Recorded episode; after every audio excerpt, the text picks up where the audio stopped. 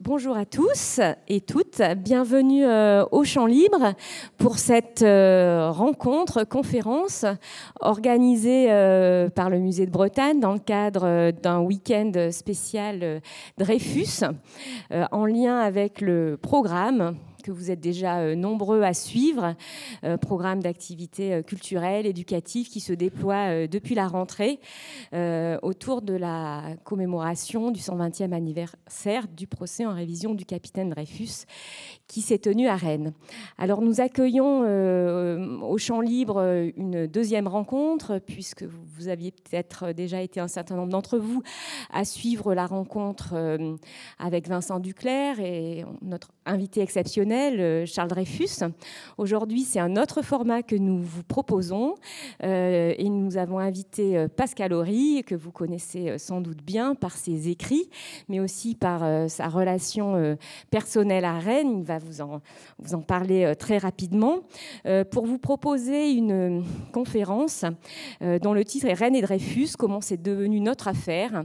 Et je crois que le nôtre est très important et sera intéressant également à ausculter euh, la question finalement de la métonymie de la ville de Rennes, en quoi finalement euh, les, les, réactions, euh, les mouvements d'opinion qui se passent à Rennes durant l'été 1899 en disent plus long et ont été un format matriciel pour notre idéal démocratique.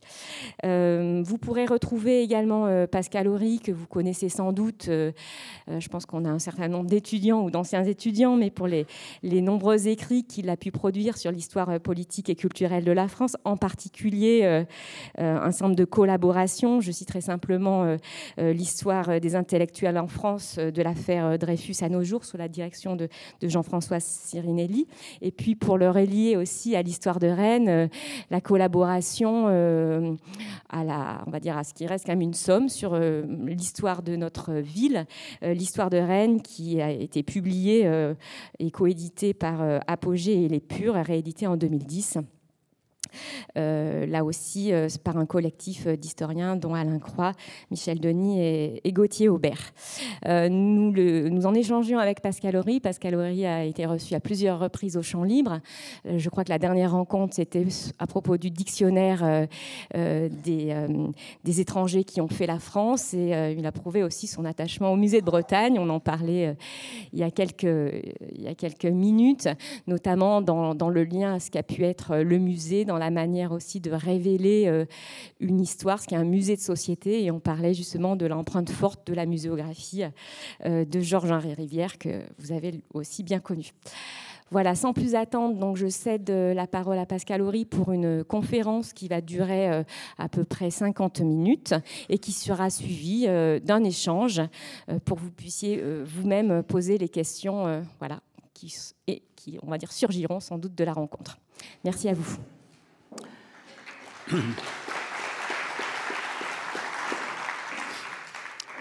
Merci Madame la, directrice, merci au Musée de Bretagne, plus généralement, au Champ Libre, à la ville de Rennes, à la métropole de Rennes pour euh, leur invitation. Euh, bon, à vrai dire, quand une proposition, euh, honnête ou pas, vient de Rennes, je ne refuse jamais, donc voilà.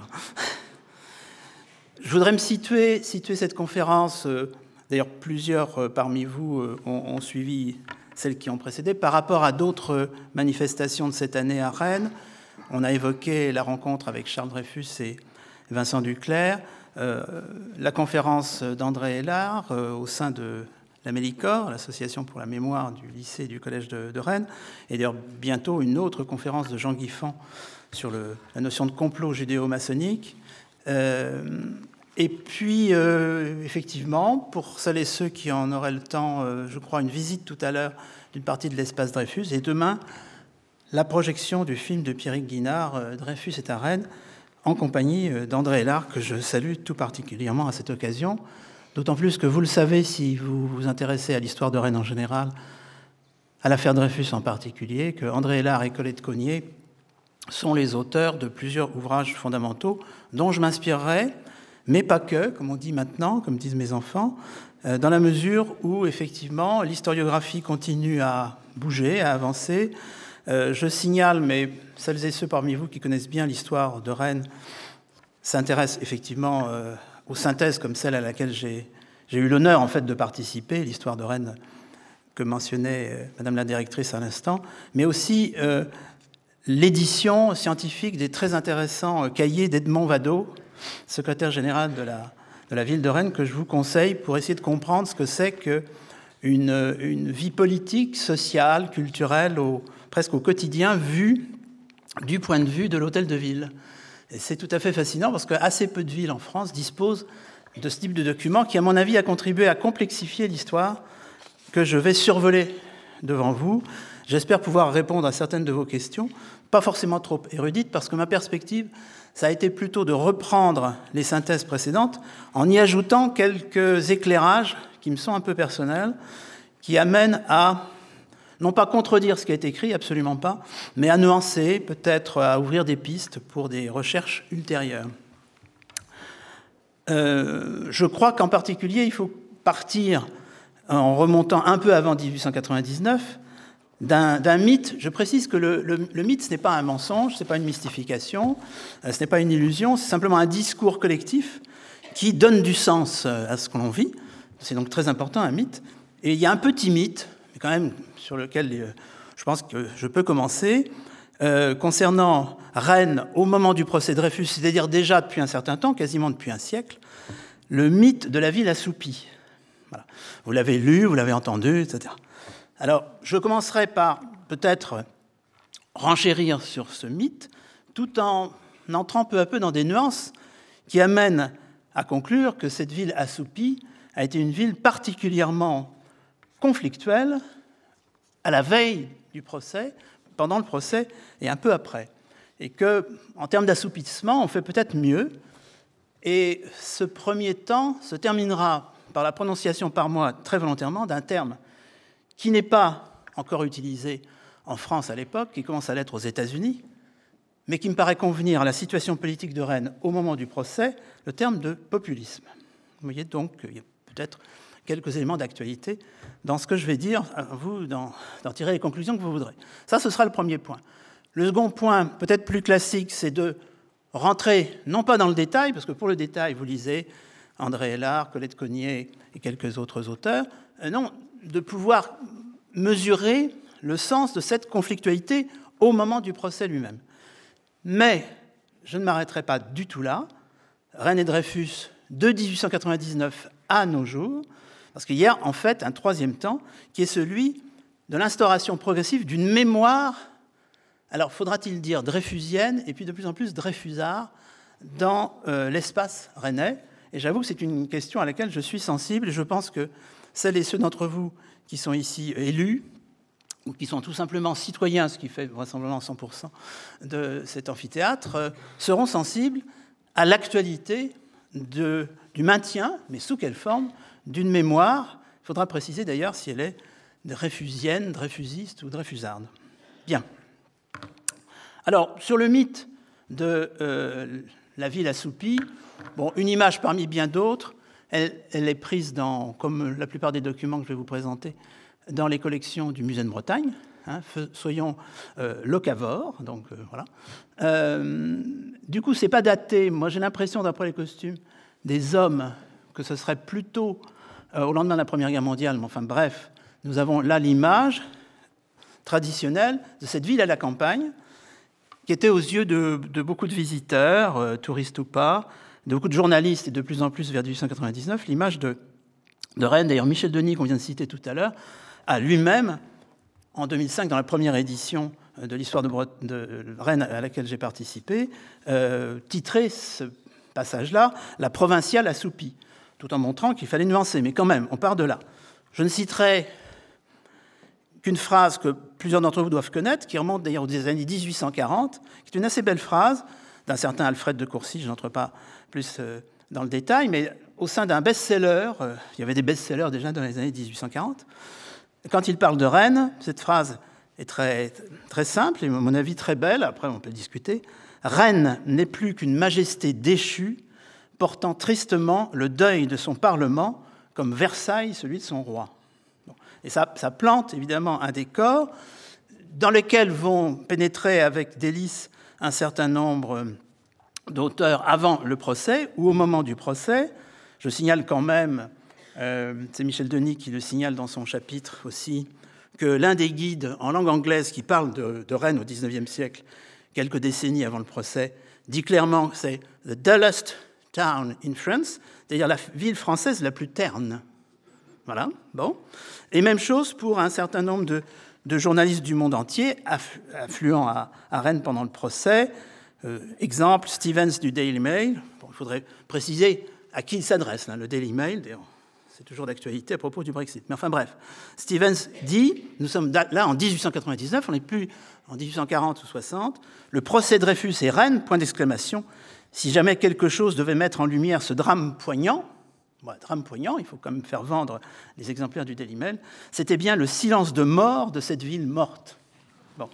Alors, c'est vrai que si on regarde le texte de Stevens, ça concerne surtout une ville qui est fortement contrôlée à ce moment-là par les forces armées, une partie de la mort en question est évidemment une mort euh, construite. Enfin, bon, voilà à peu près ce qu'on nous sert quand on parle de Rennes, et je laisse de côté d'autres considérations qui seraient intéressantes, à savoir que quand débarquent ces martiens, ou avant que les martiens soient les habitants de Rennes, que sont les journalistes parisiens, fortiori étrangers, pendant le procès, euh, beaucoup allègrement vont bas bretoniser Rennes, en considérant qu'au fond, on est dans une sorte de, ville du folklore ou de ville euh, de ce pays euh, déjà fascinant pour euh, Gauguin et quelques autres, qui est là à l'extrême pointe de, l'Occident. Donc ville, en effet, à la campagne, d'ailleurs, ce que rappellent les historiens de, Rennes de la fin du XIXe siècle, c'est qu'il n'y a pas moins de 300 exploitations agricoles sur le territoire de la commune à cette époque, hein, ce n'est pas rien.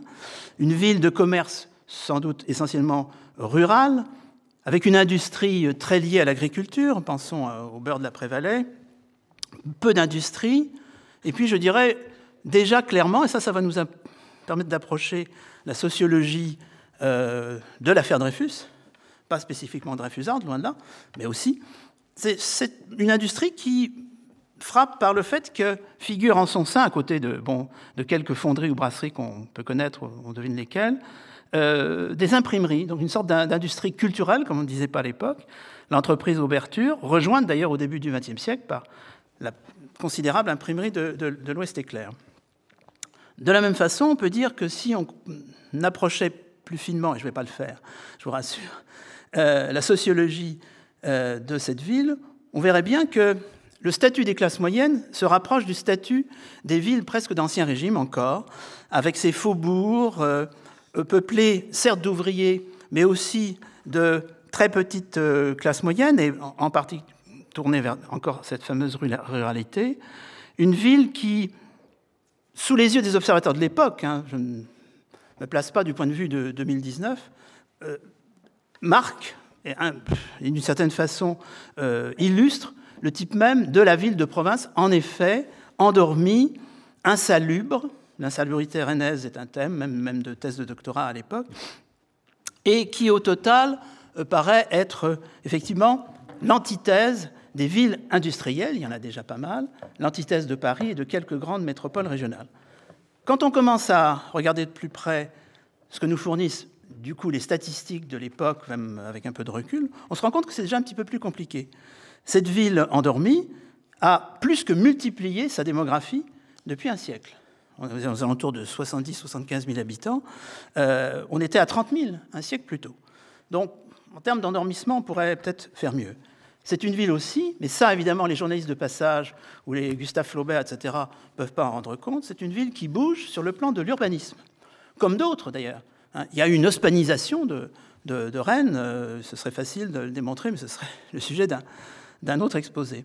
Et puis au fond, cette ville, si on la caractérisait de façon anachronique, je suis bien d'accord, mais quand même, euh, en termes du XXe siècle finissant, c'est une ville qui frappe par sa dimension de sociologie du tertiaire. C'est une ville administrative, pas complètement déchue. Hein. Préfecture, conseil général, services départementaux, un archevêché, une région militaire, un ressort académique, une université, une société de fonction publique au sens large, y compris, je signale, les prêtres séculiers, qui à l'époque, au temps du Concordat, participent de la fonction publique. Et en tant que ville des classes moyennes, c'est une ville qui est assez harmonique de toute une Troisième République au pouvoir, ou pas très éloignée du pouvoir, qui euh, participe de euh, cet ajustement politique qui va être celui de la ville de Rennes juste après euh, le, procès. Ce qu'on peut dire, c'est qu'effectivement, ces initiatives municipales sont noyées dans euh, une sorte de pratique au quotidien dont les cahiers de Vado nous rendent bien compte, c'est-à-dire qu'on a affaire à, au fond, une administration municipale qui développe un projet, on ne peut pas le nier, mais par à coup, ça c'est pas propre à Rennes évidemment, ni à cette époque, qui développe un, projet de modernisation, qui est absolument incontestable quand on prend un peu de recul, mais croisé avec des émotions, y compris des émotions populaires. Le procès Dreyfus n'en est qu'une parmi d'autres, pas la plus importante, je pense d'ailleurs, la plus théâtrale, oui, sous le regard du monde entier, entre guillemets, mais pas la plus importante. Et c'est pour ça que je voudrais insister dans un deuxième temps sur le fait que cette ville euh, modérée, voire endormie, est en même temps une ville qui a en elle-même des ressorts de conflictualité qui vont jouer, évidemment, en 1898-99, mais qui vont jouer avant et surtout, de certaine façon, après. Euh, clairement, trois catégories de la fonction publique que je viens de mentionner dominent le paysage rennais dans les années 1880-90, et il faut en tenir compte, évidemment. Ça ne nous apprendra sans doute rien, pour euh, saisir la caractéristique principale, j'anticipe à peine, que vous devez déjà bien connaître, à savoir que la ville de Rennes sera intensivement, intensément, en 1898-99, et on le verra au-delà, pendant quelques années, une ville anti-Dreyfus. Hein, anti-Dreyfus, fondamentalement. Les observateurs le disent, les Dreyfusards, très minoritaires, le disent, avec un certain nombre de phrases parfois extrêmement sévères sur cette société, euh, mais les historiens le, confirment, bien entendu. Première catégorie qui joue un rôle essentiel pour comprendre le fonctionnement de cette ville, essentiel mais pas prédominant, le clergé traditionnel. Une scène parmi d'autres, nous sommes en 1906, les funérailles du cardinal Labouré, dont ses adversaires de droite, puisque le cardinal Labouré représente euh, je dirais, un peu l'esprit Léon XIII. Donc, euh, un archevêque, mais qui, sait ce que c'est que la, transaction avec euh, une république laïque, labourée mais pas cultivée. Bon, ça c'était les gens de droite qui disaient ça, hein, bien entendu. les obsèques donc du, de l'archevêque et cardinal, labouré, voilà, voilà ce que c'est qu'une ville, voilà ce que c'est qu'une époque, 1906. Nous sommes quand même assez loin de cette époque-là, où le clergé est évidemment une force, qui le démontre à l'occasion d'un certain nombre de manifestations exceptionnelles comme celle-là. Mais enfin, l'influence sociale du clergé est considérable sur Rennes, le département, etc. L'enseignement, les publications de toutes sortes, les associations, les rituels. Euh, j'aurais pu prendre évidemment une image de la fête Dieu, qui est vraiment le grand moment du rituel catholique à cette époque-là. Et euh, les spécialistes d'histoire religieuse ont bien noté que euh, par exemple, euh, aux alentours de 1900, donc pile au moment du procès euh, Dreyfus, les femmes pascalisantes, donc qui faisaient leur Pâques à Rennes, représentent 70% des femmes rennaises. Alors que pour ce qui est des hommes, il n'y en aurait plus que 30% qui feraient leur Pâques. Donc on a la fameuse dichotomie qu'on connaît bien. Je ne donnerai pas d'autres chiffres en ce qui concerne le poids des écoles privées, qui scolarisent une proportion considérable des filles, là aussi, un peu moins des garçons. Voilà, ça, c'est un clergé qui, évidemment, va relayer, au moment de l'affaire Dreyfus, assez massivement, une euh, vision complètement anti-dreyfusarde de la question, étant bien entendu qu'on verra au, passage qu'un certain nombre de catholiques, à titre individuel, catholiques rennais, vont en revanche faire un pas de côté par rapport à cette position officielle. Et euh, la, la, presse, que j'évoquerai rapidement, la presse rennaise proche euh, de l'Église, et euh, la presse nationale, très lue aussi, on y reviendra dans un instant sur le poids de la presse nationale en région à cette époque, qui est beaucoup plus important qu'aujourd'hui, que le poids de la presse nationale aujourd'hui, contrairement à ce qu'on pourrait penser. On pourrait penser l'inverse, bien sûr que non. Euh, cette presse catholique est massivement hostile à Dreyfus. Mais il faudrait tenir compte aussi d'un clergé moderne, je n'hésite pas à utiliser ce terme, qui est évidemment le corps enseignant, et le corps enseignant, non pas là cette fois-ci du privé, mais du public, un peu l'université qui va être survalorisée dans le combat des Dreyfusards, mais c'est quantitativement peu de choses. Qualitativement, on verra, c'est pas négligeable pour mobiliser la rue, pour tenir le haut du pavé. Euh, la jeunesse des écoles, mais après tout, bon, ces étudiants vers 1900 sont environ 1600. C'est pas négligeable à l'époque pour une ville de province. Euh, ce n'est pas considérable par rapport à 70 000 habitants et au-delà, si on considère euh, l'agglomération sans parler du département. Je signale tout de suite que sur ces 1600 étudiants, approximativement bien sûr, il y a 900 juristes. Et je ne vous surprendrai pas en vous disant que ce n'est pas dans les facultés de droit qu'on trouvera la plus grande proportion de Dreyfusards. Donc vous avez là sociologiquement des éléments qui vont dans une certaine direction. Mais au-delà de l'université, il y a, et c'est une nouveauté pour cette génération-là, il y a un poids considérable désormais de l'école publique. Les écoles normales se sont renforcées, en particulier par euh, la création d'une école normale d'institutrices. Les établissements secondaires euh, publics s'enracinent, les établissements primaires supérieurs, primaires bien entendu. Et je n'hésiterai pas à utiliser le terme de révolution culturelle à propos de ce que la Troisième République met en place à partir des lois scolaires de 1878 à 86 à peu près. Un des éléments nouveaux n'étant pas tellement l'obligation qui entraîne la gratuité, mais euh, surtout la laïcisation du contenu de l'enseignement et du personnel. Et c'est un enjeu à Rennes comme ailleurs. Euh, la première école municipale laïcisée l'est en 1881, je dirais seulement. C'est-à-dire qu'il ne faut pas oublier que l'enseignement public, avant les lois Jules Ferry, est très largement sous le contrôle, entre autres, de l'Église. Hein. Un instituteur public, je ne parle même pas des instituteurs privés, de base, en campagne, est, sous le Second Empire, contrôlé par euh, l'administration bonapartiste, enfin, disons, de l'Empire. Il ne faudrait pas dire Second Empire, nous rappelle Alain Corbin, mais l'Empire restauré, euh, mais aussi sous le contrôle du curé du village. Hein. Bon, tout ça commence à bouger à partir des années 1880, à Rennes comme ailleurs. La laïcisation des personnels est essentielle, commence aux alentours de 1886, pas avant. Hein. Et ça concerne aussi d'ailleurs d'autres domaines que, que l'enseignement.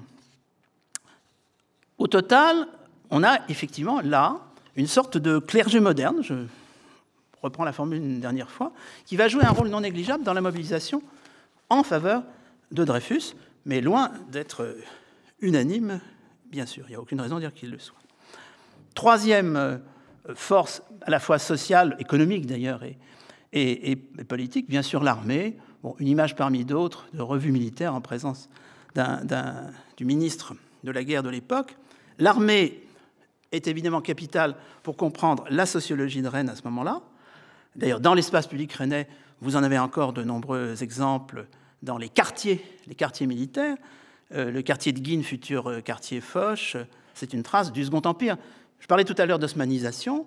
Euh, quand vous vous promenez sur le boulevard de la Tour d'Auvergne, bien entendu, vous êtes typiquement dans une voie publique du Second Empire.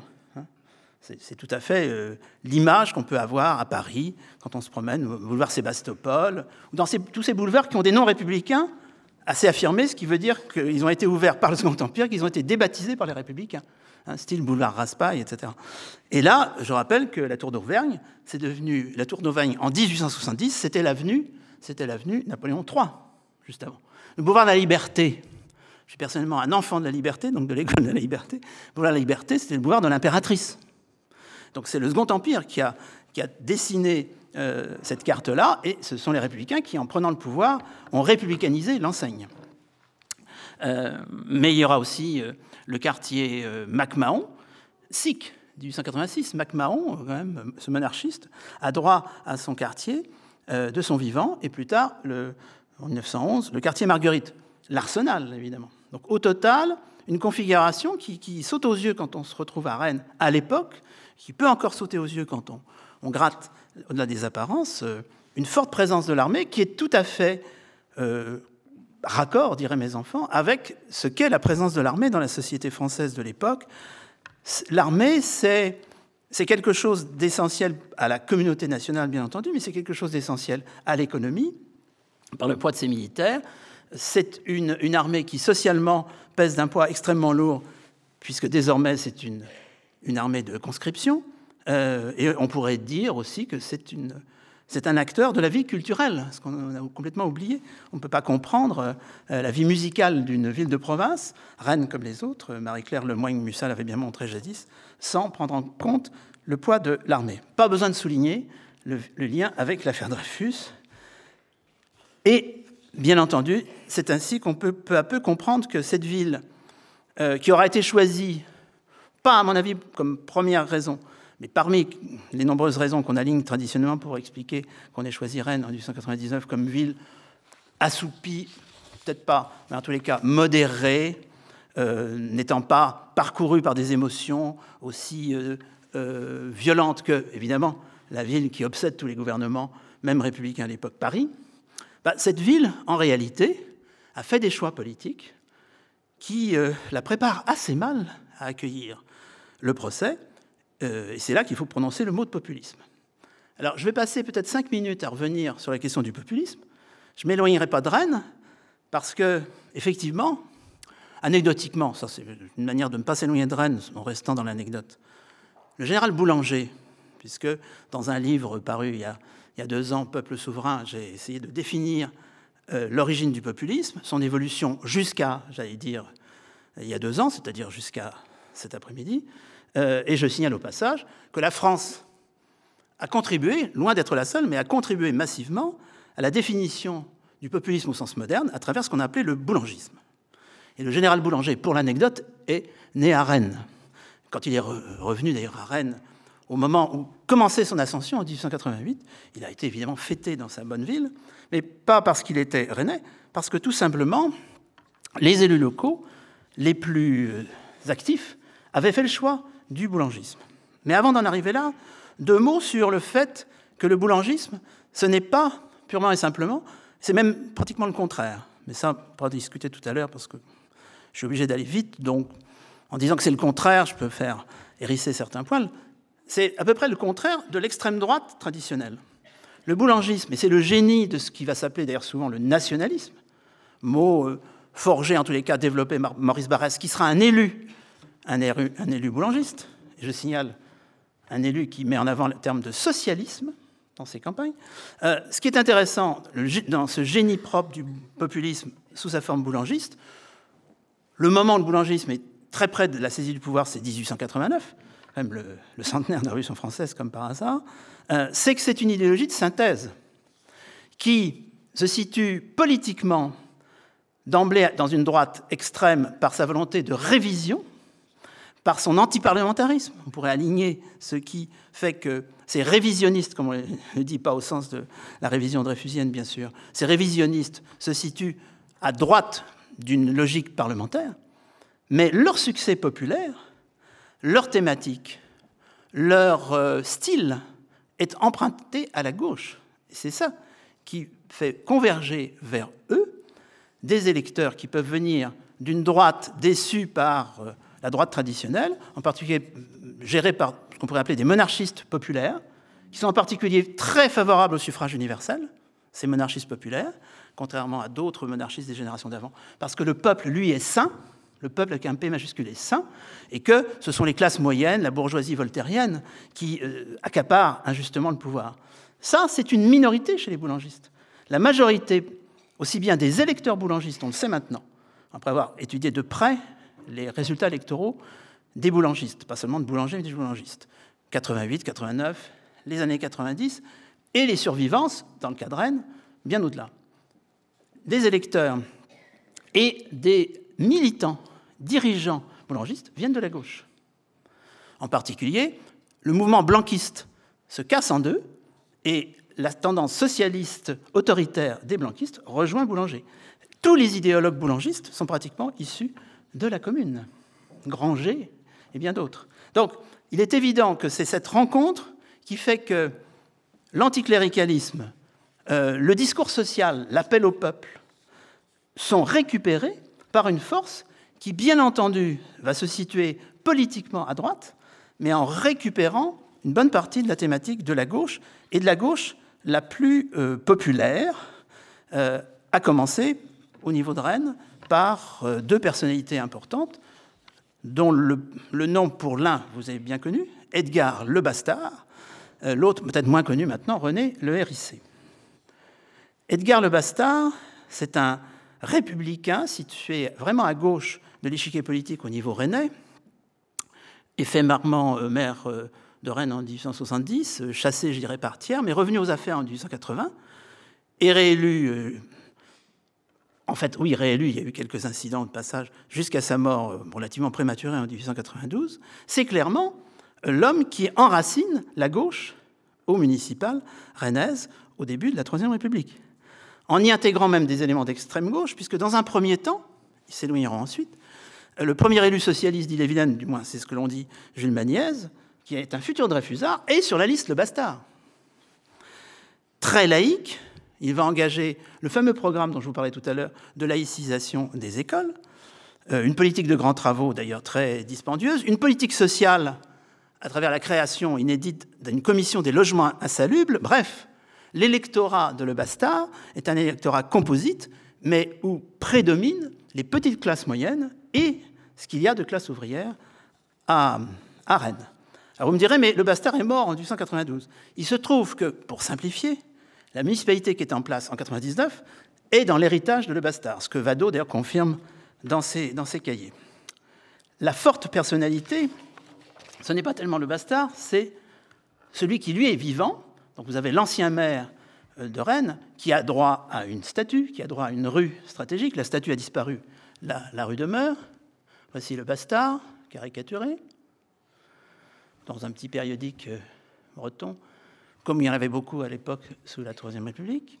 Et euh, voici la personnalité la plus importante parce que lui, d'ailleurs la photo est assez belle, hein, il s'impose, euh, entièrement d'époque. Euh, lui, il est, il est, toujours vivant, c'est le député prédominant d'Ille-et-Vilaine, René Le Hérissé. Il a une quarantaine d'années, donc il est né en 1857, en 1899, conseiller général, plusieurs fois maire d'Entrain, pour ceux qui s'intéressent à la microsociologie de Vilaine, Entrain, c'est un isolat laïque, hein, tout à fait clair, en particulier à l'époque. C'est un ancien militaire qui a quitté Saint-Cyr pour la politique. C'est clairement un républicain de gauche anticlérical, et c'est un absolu boulangiste. C'est même le directeur politique du quotidien La Cocarde.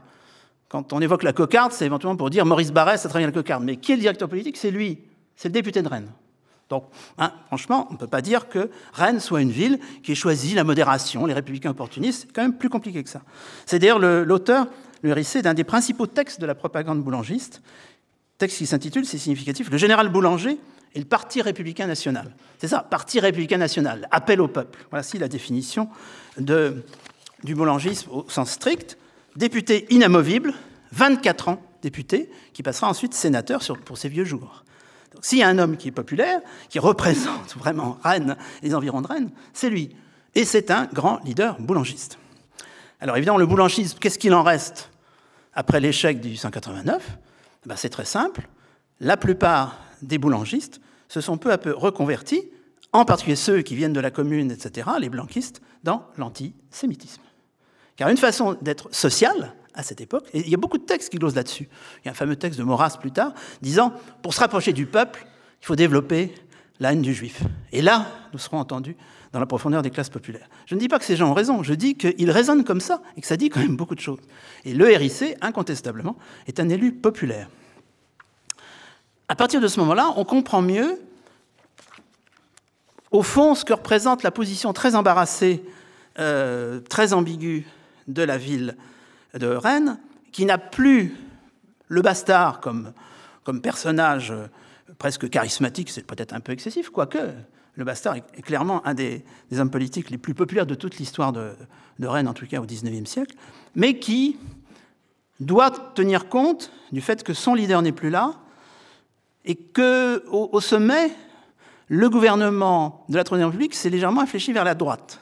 Donc il y a des tentatives de convergence qui vont se retrouver dans cette municipalité qui va être, on peut dire dans l'ensemble, plutôt anti-Dreyfusarde, mais euh, qui, au fond, ne l'est pas moins qu'une partie du gouvernement jusqu'au changement de juin 1899, où là, clairement, vous avez un infléchissement, j'y reviendrai dans un instant, à la fois vers la gauche et vers le dreyfusisme avec le gouvernement Valdec-Rousseau. Pour l'anecdote, Valdec-Rousseau a des liens avec Rennes aussi, etc. Pour donner un exemple de l'atmosphère nationaliste qui règne à Rennes encore au moment du procès. Et au-delà, je voudrais signaler un fait peut-être peu connu, c'est le vote du conseil municipal de Rennes en date du 30 décembre 1998, alors là on est en plein dans l'affaire, qui conduit euh, une majorité, sans beaucoup de problèmes, à proposer qu'une des nouvelles voies publiques de, Rennes soit baptisé du nom de Marchand, ce fameux officier français qui se retrouve à Fachoda face à l'anglais et qui cristallise vers lui tout le patriotisme, voire le chauvinisme, voire euh, le bellicisme français.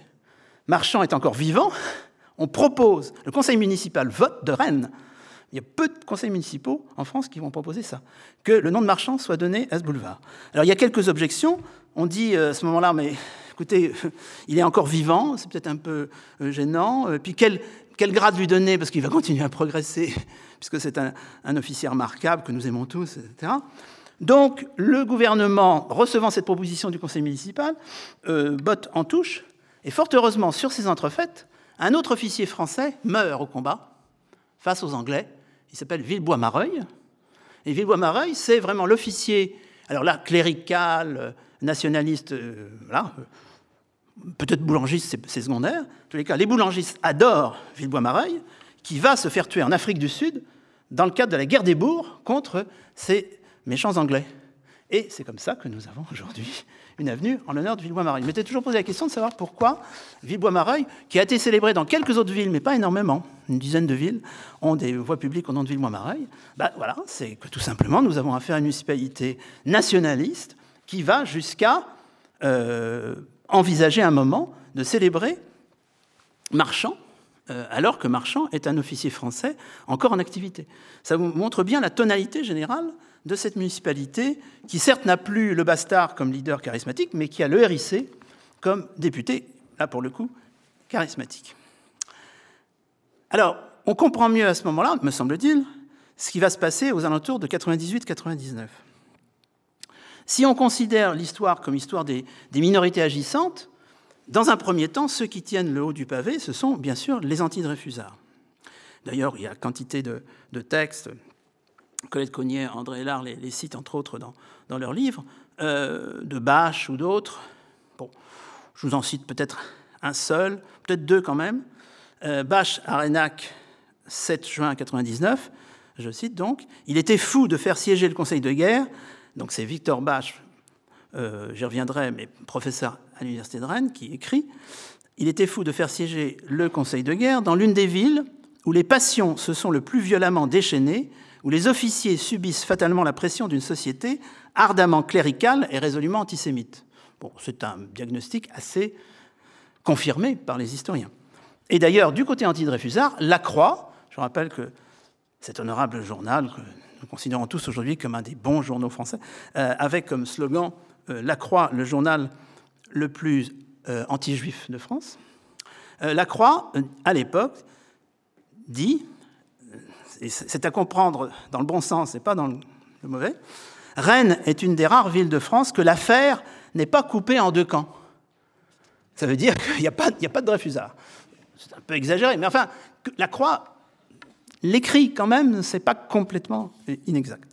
Et effectivement, mais ça je renvoie en particulier aux travaux d'André Hélard, euh, il est tout à fait impressionnant de voir la violence, euh, j'allais dire euh, l'intensité de la mobilisation à partir du début de l'année 1898, au moment où on ne sait pas que le procès sera révisé et que le conseil de guerre se tiendra à Rennes, par ces fameuses émeutes anti-juive et anti-dreyfusarde, au cri de Abat les juifs, vive l'armée, etc., qui se déroule euh, principalement au mois de janvier, à la suite, on le verra, de la perception qu'il y a quand même dans cette ville dont on nous dit la croix, tout le monde est à peu près euh, clairement anti-dreyfusard, il y a quand même des dreyfusards. Et euh, il est quand même assez intéressant de voir que ces scènes confinent au lynchage, en ce qui concerne Victor Bach. bref, je ne peux pas entrer dans le détail, ça sera peut-être intéressant d'y revenir.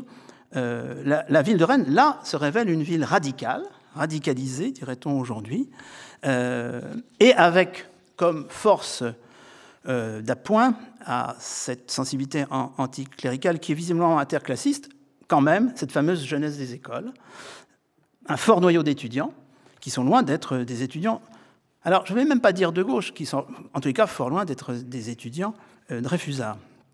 D'ailleurs, euh, Bach précisera lui-même que, euh, d'après lui, bon, ça n'engage que lui, euh, il y aurait sur 600 et quelques étudiants dont il pourrait dire ce qu'ils sont, environ 250 étudiants Dreyfusards, ça paraît même beaucoup, et 400, dit-il, réactionnaires. Au-delà, il faut bien voir que l'antidreyfusisme est loin de ne mobiliser dans la rue que, des étudiants. Ne peux pas entrer dans le détail, mais on sent bien les échos d'un antidreyfusisme ouvrier dans un certain nombre de, de crispations locales en 1898. Les choses vont bouger entre 98 et 99. Si on considère maintenant le côté Dreyfusard, il s'agit là aussi d'une minorité, mais d'une minorité, euh, dans un premier temps, euh, dominée, comme le prouvent d'ailleurs ces émeutes de janvier 98, puisqu'elles sont déclenchées, vous le savez, bon, je pense que je n'apprends rien à personne, une série euh, d'engagements solennels d'une toute petite proportion d'universitaires, comme on ne dit pas à l'époque d'ailleurs, d'universitaires rennais. Jules Andrade, dès le 1er janvier 98, dans un journal national, Le, Siècle, qui adresse une lettre au général Mercier, mais général Mercier, c'est euh, vraiment celui qui est à la manœuvre pour euh, euh, maintenir la condamnation de Dreyfus, empêcher la révision. Ensuite, au moment du procès, l'année suivante, c'est lui qui est considéré à tort ou à raison comme le grand Manitou du camp anti-Dreyfusard. Andrade adresse une lettre au général Mercier son camarade entre guillemets de l'école polytechnique, où il défend clairement l'innocence de Dreyfus.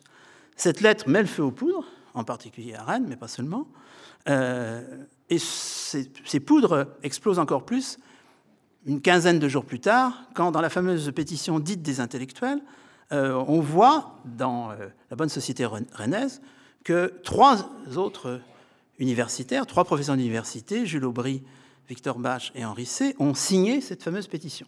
Je rappelle que c'est cette pétition qui a euh, enraciné le terme intellectuel hein, à travers une polémique. Contrairement à ce qu'on dit, d'ailleurs, c'est pas Clémenceau qui enracine, c'est Maurice Barrès, qui est beaucoup plus lu.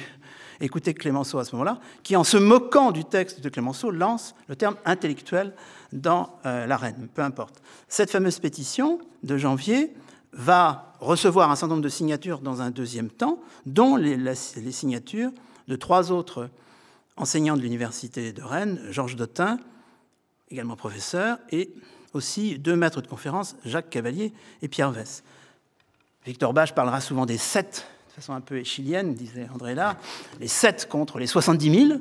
Bon, euh, il y aurait beaucoup de choses à dire là-dessus, en particulier sur le fait que celui qui va en pâtir directement, ce sera le premier, Jules Andrade, euh, qui se verra sanctionné ce serait aussi intéressant d'affiner la sociologie euh, universitaire dans ce domaine en signalant que, effectivement, il y a surreprésentation des euh, enseignants de la faculté des lettres, Bach, professeur d'allemand pour simplifier, Dotin, qui est l'un des, des maîtres, disons, des études celtiques dans cette université, Henri C., historien.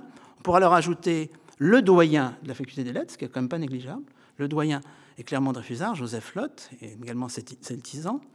Andrade, Cavalier-Vess sont à la faculté de sciences, mais déjà la représentativité est moins forte, et Jules Aubry, lui, est un, juriste assez, euh, assez solitaire dans sa faculté de droit, d'autant plus euh, courageux. Euh, parmi les signataires de ces premiers mois, aucun ne vient de la faculté de médecine et de pharmacie, hein. On pourrait d'ailleurs signaler qu'au-delà de ces universitaires, il n'y a pas que ces personnages qui se mettent en avant, il y a aussi leurs épouses. Il y aurait beaucoup de choses à dire sur Madame Dotin, Madame C, etc. Évidemment, on voit là qu'il se configure un dreyfusisme que nous connaissons bien, celui des, en effet, intellectuels.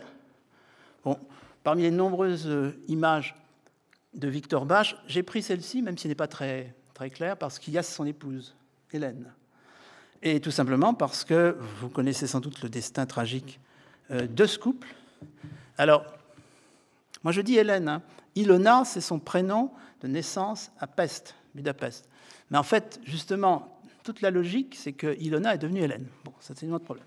Bref, il s'agit de Hélène et de Victor Bach, qui, en janvier 1944, seront assassinés, pour dire massacrés par la milice, à l'âge de 80 ans.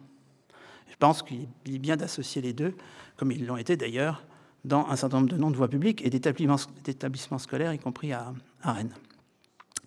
Euh, le rapport de force, évidemment, est un rapport de force très inégalitaire quand on considère qu'au même moment, les antidreyfusards aussi recrutent des universitaires, alors qui sont en général moins connus aujourd'hui que ceux-là, euh, c'est peut-être un, signe, mais qui adhèrent massivement à ce qui est un peu l'anti-Ligue des droits de l'homme, je reviendrai dans un instant sur la Ligue des droits de l'homme, à savoir la Ligue de la patrie française.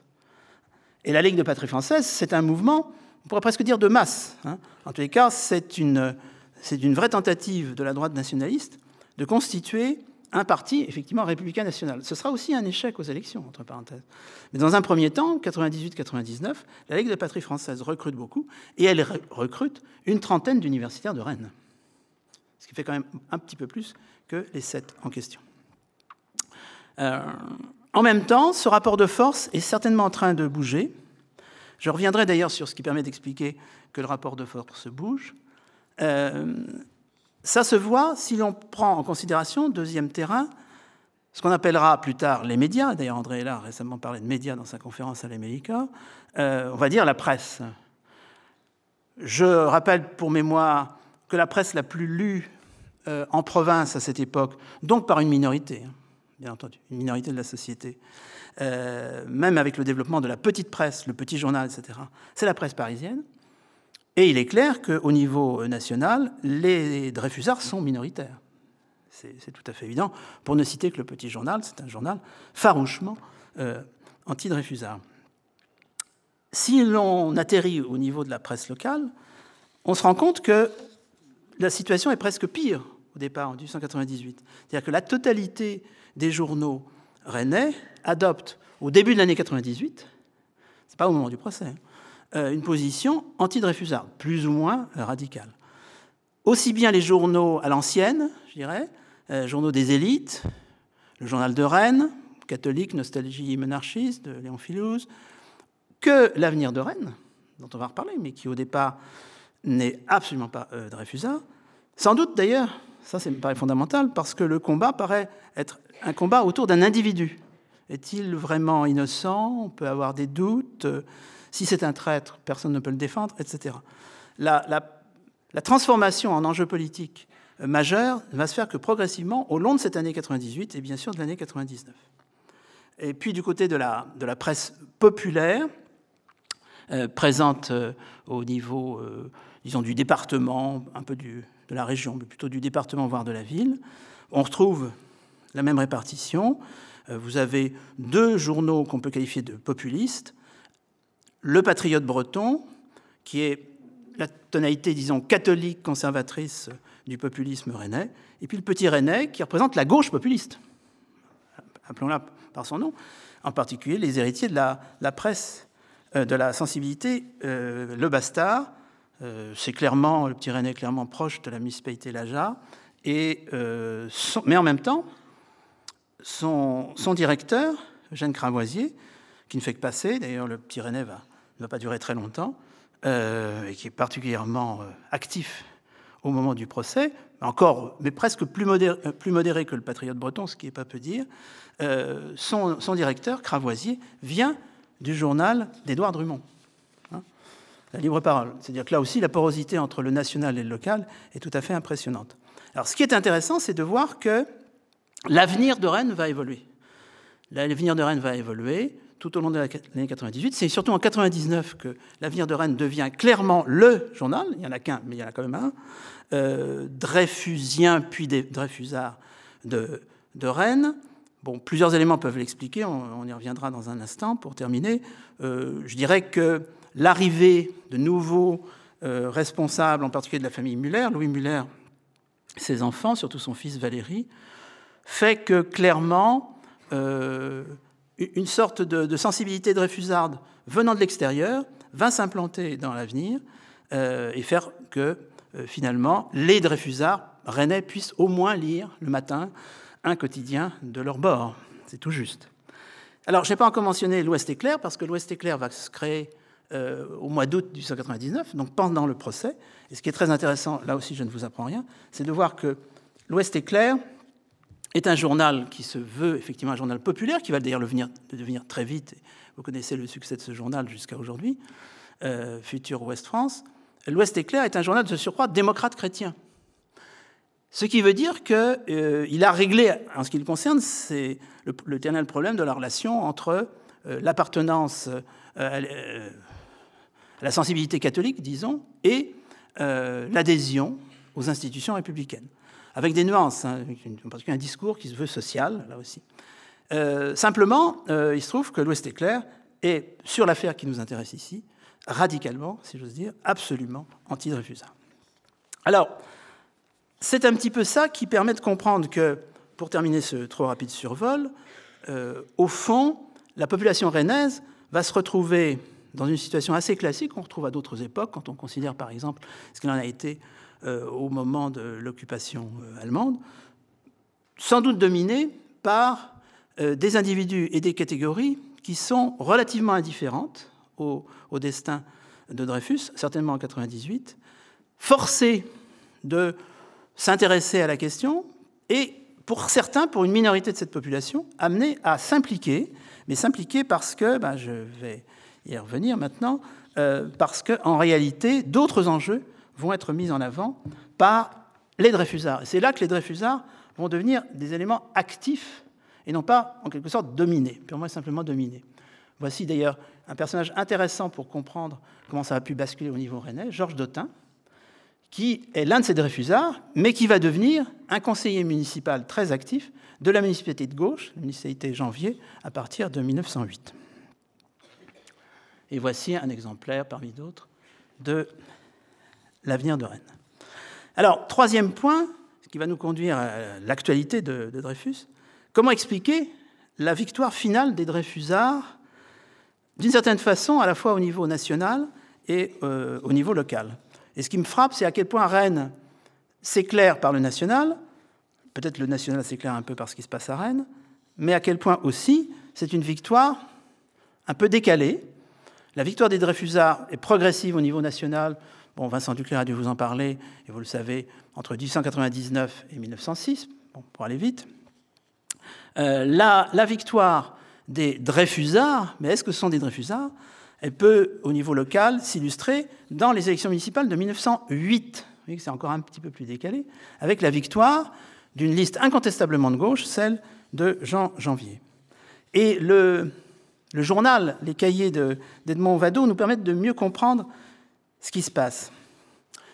Au lendemain du procès ont lieu les élections, en 1900, les élections municipales à travers toute la France, des élections qui sont dans l'ensemble plutôt des élections favorables à la gauche, sous l'égide du gouvernement qui se trouve renforcé de Valdec-Rousseau d'ailleurs, euh, mais une gauche qui met en avant la lutte contre les fauteurs de troubles, les anti-républicains, donc les néo-boulangistes, d'une certaine façon, et dans un second temps seulement, mais très secondairement, euh, les antisémites. je ne vais pas développer cette lecture au niveau euh, national, on la retrouve tout à fait au niveau local, avec un petit changement. Ceux qui pourraient soutenir ce discours, ce seraient ceux qui sont déjà à la municipalité en 99. Or, ceux-là vont être euh, remplacés par une coalition assez complexe, mais beaucoup plus à droite, et beaucoup plus antisémite qu'il ne l'était. Donc Rennes se met à ressembler à la ville de Paris. Parce que pour ceux d'entre vous qui connaissent l'histoire municipale de Paris, vous savez que le basculement à droite, entre guillemets, de la ville de Paris, c'est aux élections municipales de 1900. Et ça va à contre-courant de ce qui se passe dans la plupart des communes de France, aux élections municipales de 1900. Et ce qu'on a analysé, c'est que ce fameux passage à droite de Paris, on a dit que ça avait continué jusqu'à Jacques Chirac, que Paris, qui était plus à gauche que la moyenne, était devenu plus à droite à partir des élections de 1900. Quand vous regardez ce qui se passe finement, c'est que ce sont les boulangistes qui font la différence. C'est-à-dire qu'une partie de l'électorat de gauche vote pour des nationalistes ex-boulangistes, que je pourrais appeler des néo-boulangistes, des populistes, et que là, les quartiers ouvriers de Paris basculent à droite et quasiment à l'extrême droite. je ne dirais pas que c'est tout à fait ce qui se passe à Rennes. Quand on lit Vado, on voit que c'est très compliqué. Mais je ne résiste pas au, petite anecdote que certains dans cette salle, je sais, connaissent bien, qui concerne la, prise de fonction de la nouvelle municipalité élue en 1900, qui aura pour maire Eugène Pinault. qui se révélera un républicain très modéré, mais allié, allié à des anti-Dreyfusards extrêmement radicaux comme euh, Bragé de la Villemoisan. Et qui est le doyen d'âge pour cette première réunion? Il a 68 ans, mais déjà à l'époque ça suffit pour être le doyen d'âge. C'est Félix Hébert, élu sur la liste de droite, représentant une tendance particulièrement à droite de cette liste. Félix Hébert, c'est le père Ubu, entendu. Et euh, on le sait déjà, qu'il a été le modèle. Je rappelle que la pièce de, Jarry a été créée en 1896, donc c'est tout à fait contemporain. Et ce que l'on sait grâce aux journaux de gauche, les journaux hostiles à Félix Hébert, alias le père Ubu, qui, qui, euh, qui le qualifie de père Ubu, euh, qui parle de son obèse nullité, ce qui est une définition assez intéressante, euh, eh bien, ce que l'on sait de ce discours, c'est un discours d'une extrême droite musclée, antisémite. Quelques extraits de la littérature de celui qui n'est pas effectivement le père Ubu, qui est le modèle du père Ubu, il parle de la loque rouge du collectivisme et de l'internationalisme. Ça, c'est une attaque contre les socialistes. Il parle d'un gouvernement, Valdec-Rousseau, je cite, inféodé à la secte judéo-maçonnique. Et il appelle, pour conclure, à la constitution d'un grand parti national ouvert à tous. Ça, c'est Félix Hébert, je ne dis pas que c'est le père Ubu qui nous parle, du haut du conseil municipal, où il restera, et il sera même réélu euh, aux élections de 1904. C'est seulement en 1908 que tout ça va basculer. Et cette bascule, comment dire, euh, elle se fait incontestablement autour d'une concentration, c'est le mot d'ailleurs euh, qui est souvent utilisé, à gauche. Elle se fait avec un certain retard sur euh, la tendance générale de la France, autour d'une personnalité qui va se révéler un maire important, Janvier, qui représente depuis déjà deux élections municipales des types d'alliances à gauche, des républicains de gauche, mais pas sur une base fondamentalement de réfusarde au départ. À tel point que pendant ce temps-là, René Le RIC se rapproche de Janvier et qu'il y a une convergence sur la base d'un nouveau logiciel, dirait-on aujourd'hui, à savoir qu'il faut faire attention aux dérives auxquelles pourrait conduire euh, l'alliance entre certains anciens boulangistes et les cléricaux. Et l'aile gauche des boulangistes, représentée par la RIC, retourne au bercail et se rapproche des radicaux. Il faut quand même imaginer des scènes d'ailleurs assez étonnantes. Victor Bach prenant la parole devant les RIC, enfin passons. Donc il y a là une reconfiguration tout à fait intéressante, mais qui va faciliter incontestablement l'instauration progressive, qui va nous conduire pour terminer euh, la situation d'aujourd'hui, l'instauration d'une mémoire de Dreyfus qui va devenir de plus en plus, de génération en génération, une mémoire dreyfusarde, mais qui est quand même assez prudente au départ, mémoire euh, qui est portée par Georges Dotin, par exemple, par aussi celui qui a représenté, et c'est ça la clé, la convergence d'une partie du mouvement ouvrier avec ces républicains considérés par beaucoup d'autres euh, leaders ou militants du mouvement ouvrier comme des bourgeois euh, philistins, Charles Bougot, euh, qui deviendra d'ailleurs un des piliers de la municipalité janvier et même de la suivante, des suivantes, très engagé dans la question du logement social. Ce qui fait que, au fond, cette fameuse concentration républicaine va plutôt mettre en avant de nouveaux enjeux autour de ce que Dotin d'ailleurs appellera clairement la nécessité en 1908 d'une union de toutes les forces démocratiques contre la réaction. Alors c'est vrai qu'entre-temps, les Dreyfusards ont su réorganiser la gauche, pour simplifier on assiste, ça euh, André Lard l'a bien étudié, à une restructuration des réseaux autour de la franc-maçonnerie, j'entre pas dans le détail. On assiste effectivement euh, au développement d'opérations communes entre une certaine tendance du mouvement ouvrier, en particulier dans le cercle d'études sociales, et des formes de, bourgeoisie dreyfusarde. Le cercle d'études sociales est proche de la tendance almaniste, c'est pas très étonnant. c'est pas du tout des guédistes. Hein. À cette occasion, d'ailleurs, certains rappellent que Gued a été à un certain moment tenté par euh, le boulangisme, etc., etc. Et puis la Ligue des droits de l'homme, dont André Hélard a très bien parlé, qui va être le lieu de convergence entre toutes les sensibilités dreyfusardes. Mais à quel prix bah, Au prix d'une sorte d'atténuation de, la référence explicite à Dreyfus. Et ce qui est très intéressant, c'est de voir qu'au moment où tout va basculer euh, en faveur euh, des Dreyfusards, y compris au sommet, euh, avec le gouvernement Clémenceau, Picard, ministre de la Guerre, etc. bien sûr, la réhabilitation, bien entendu, la panthéonisation de Zola, etc. À ce moment-là, c'est très intéressant de regarder ce que André et quelques autres ont, fait à ce moment-là, euh, enfin depuis quelques années, euh, la presse euh, parisienne, certes, mais surtout la presse rennaise, c'est de voir que, aussi bien dans la presse parisienne que dans la presse rennaise, à gauche, la tonalité est l'affaire est close, projetons-nous sur de nouveaux terrains, en particulier, qu'en est-il du rapport à la laïcité? Qu'en est-il du rapport à ce qu'on appellera plus tard la politique sociale Et c'est là que de nouvelles divisions vont apparaître. Ce qui explique que quand on, part à la recherche, je vais terminer là-dessus, de ce qu'est la mémoire dreyfusienne de Rennes, je dirais qu'avant les années 1970, pour être très clair, avant 1977, euh, c'est une présence à plutôt bas bruit. Et jusqu'à ce que je me plonge là-dedans, je n'en avais pas à ce point conscience. Je pensais que euh, janvier, allié aux radicaux, aux socialistes. Il y a des socialistes sur la liste Janvier. L'un des successeurs de Janvier sera le premier maire de socialiste de Rennes, Karl Baon. Bon, avait choisi de faire du souvenir du procès Dreyfus euh, une pierre d'achoppement. C'est plus compliqué que ça. Euh, j'avais noté par exemple que c'est sous Janvier que euh, l'un des quais de, de, Rennes devient le quai Émile Zola. Or, ce qu'on découvre, c'est qu'au départ, ce sont les socialistes, donc l'aile gauche suivi par Janvier, l'aile gauche de la municipalité euh, Janvier, qui propose qu'on donne le nom d'Émile Zola à une voie publique. C'est Janvier qui freine.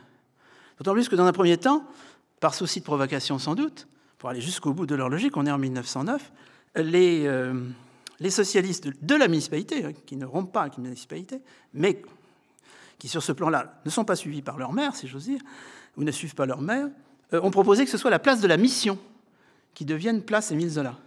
Alors là, la provocation est telle que... Bon. Euh, et ce qui est intéressant, c'est que dans cette affaire, Dotin dit que non, là, franchement, il ne les suit pas. Donc on sent bien que c'est plus la solidarité dreyfusarde qui peut fonctionner. On voit des clivages gauche-droite plus, plus simples qui se configurent. Et euh, en 1911, les socialistes reviennent à la charge. C'est eux qui reviennent à la charge. Moi, j'avoue que jusque-là, je pensais que c'était Janvier qui avait trouvé une solution. C'est les socialistes qui poussent Janvier à faire cette concession, eh bien, le quai en face de ce qui est maintenant non plus le palais universitaire, mais le palais des musées, devienne le, quai Émile Zola.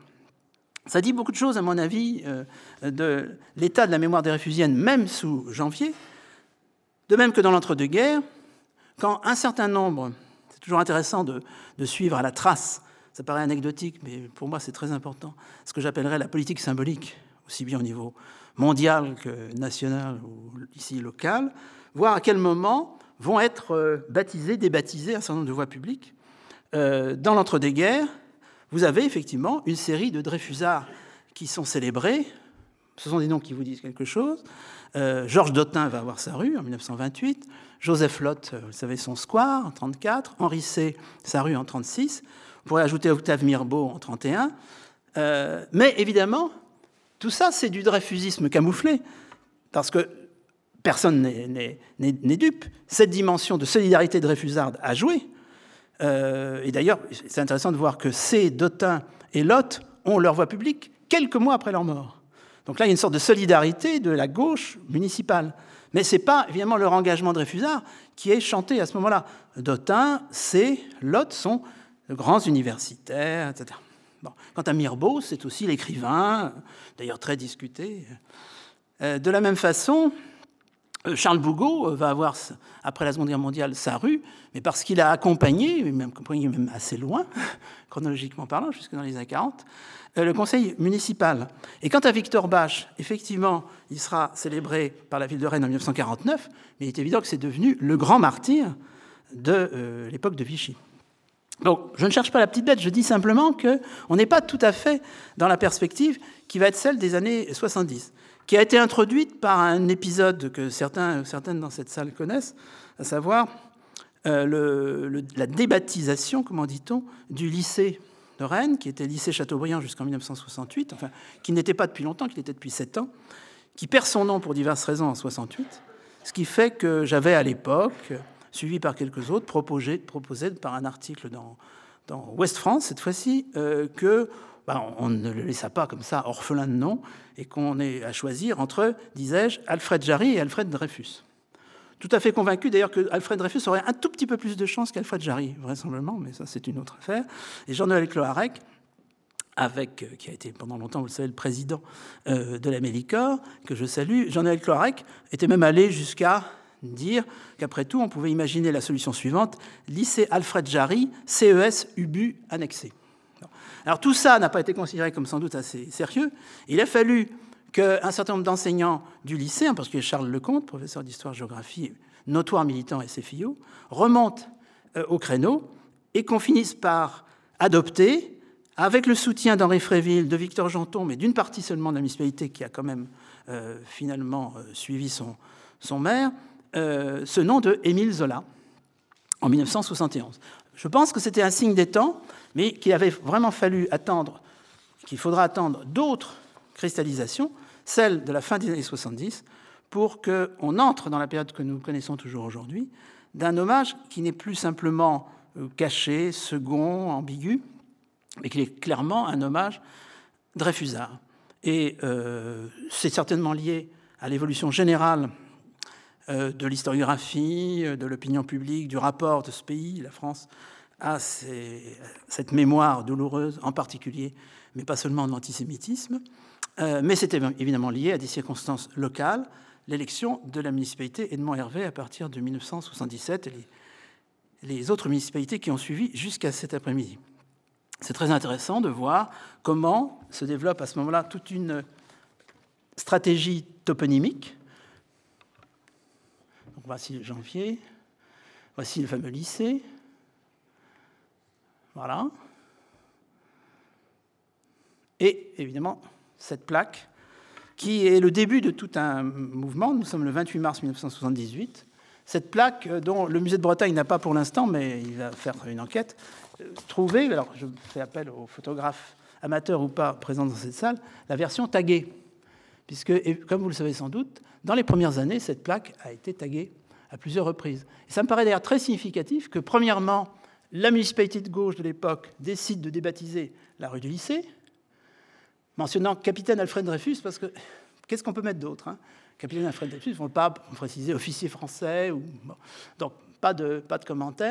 Euh, que, deuxièmement, cette plaque soit régulièrement taguée pendant plusieurs années, j'en avais été le témoin à plusieurs reprises, mais que finalement, les taggeurs se soient fatigués. Hein. Ça dit beaucoup de choses.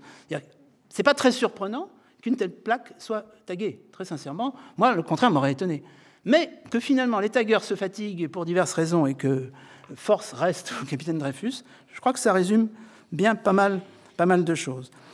On pourrait de la même façon, effectivement, insister sur euh, cette stratégie toponymique qui fait que aujourd'hui, euh, vous avez une rue Charles de Mange, un square Fernand Laborie, une rue Scherer-Kestner, un square Ludovic Trarieux.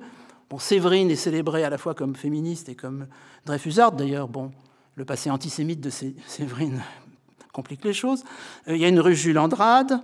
Euh, et il y a aussi, d'ailleurs, dans le lycée, cette plaque, dont on peut discuter d'ailleurs euh, le contenu, hein, le fait qu'elle soit installée dans un endroit qui n'est peut-être pas le plus visible, mais elle existe. Donc on sent bien qu'en termes de politique symbolique, à Rennes, les choses ont commencé à basculer, y compris au-delà, euh, avec euh, le fait qu'on ait érigé dans l'enceinte du lycée, l'enceinte extérieure et intérieure à la fois derrière les grilles, cette œuvre de l'artiste israélien Yigal Tumarkin. Alors, petite remarque, et je vais bientôt conclure, je vous rassure. Euh, personnellement, je souhaiterais qu'on s'interrogeât sur le maintien, d'ailleurs officiellement provisoire, de cette sculpture au musée de Bretagne. Parce que, bien entendu, un monument, monumentum, théoriquement actif aujourd'hui, ce n'est pas un monument euh, de l'Antiquité romaine hein, qu'on a exhumé, qui se retrouve au musée, c'est un peu ambigu, c'est-à-dire que ça me paraît insatisfaisant. Il faudrait redonner à ce monument, on en pense qu'on en veut esthétiquement, ce n'est pas le problème, euh, une place de monument. Peut-être d'ailleurs dans l'espace des champs libres, mais dans un espace plus ouvert, peut-être à l'extérieur. Je vous signale la question. Qui sait que Tumarkin est quasiment le sculpteur le plus connu en Israël aujourd'hui?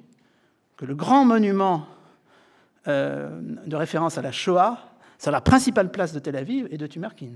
Qui sait que Tumarkin a aussi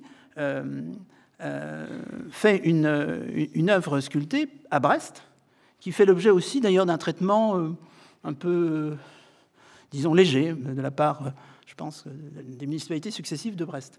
Bref, toujours est-il que ce monument existe.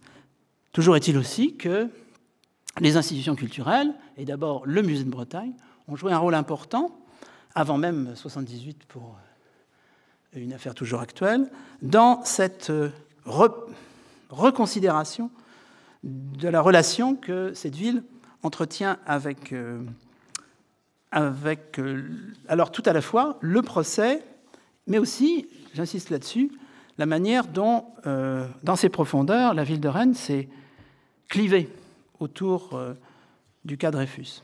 Et je terminerai sur deux considérations rapides. Une considération d'ordre un peu culturel. Je pense qu'on pourrait continuer à s'interroger sur la poursuite de cette politique symbolique, sous quelle forme, avant même que, je crois, une association ici, Champ de Justice, ne reprenne cette proposition. J'avoue que je m'interrogeais sur la possibilité de développer une signalétique une signalétique que je qualifierais de dreyfusienne plutôt que dreyfusarde. Ça, c'est peut-être un vrai enjeu. C'est-à-dire que s'il y a une signalétique dans l'espace public à l'avenir euh, autour euh, du procès Dreyfus, ce sera pour signaler aussi que cette ville était massivement anti-dreyfusarde. Sinon, c'est mystificateur. Je le dis clairement. Euh, mais pourquoi ne pas envisager une signalétique légère, quelques points, qui rappellent effectivement le drame la tragédie peut-être qui s'est déroulée à Rennes en 1899. Euh, je m'interroge aussi sur l'absence, dans la longue liste que j'ai donnée des, des, voies publiques, du colonel Picard, que je considère comme, on ne va pas faire de concours, je n'ai pas vu le film de Polanski, mais comme un très très grand héros Dreyfusard, parce que tout le déterminisme social voulait qu'il ne fût anti-Dreyfusard. Ça, c'est remarquable. Donc, j'entre pas dans le détail. Bon, je le signale aux élus locaux, euh, ici présents éventuellement. Voilà. Euh, que, fait-on du colonel Picard? Euh, Et puis une deuxième conclusion à caractère plus fondamentalement politique.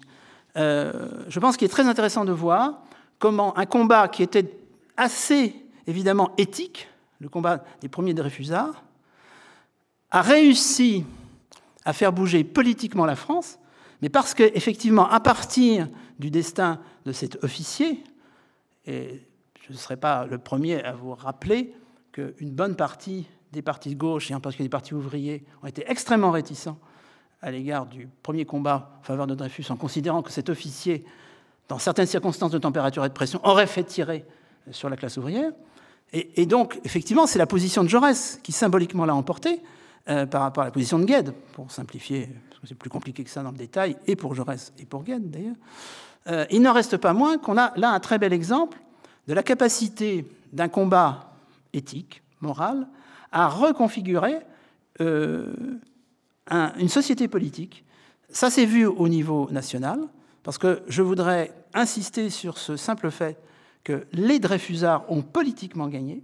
On pourra toujours discuter des conditions dans lesquelles on, s'en sort juridiquement, mais politiquement, les Dreyfusards ont gagné.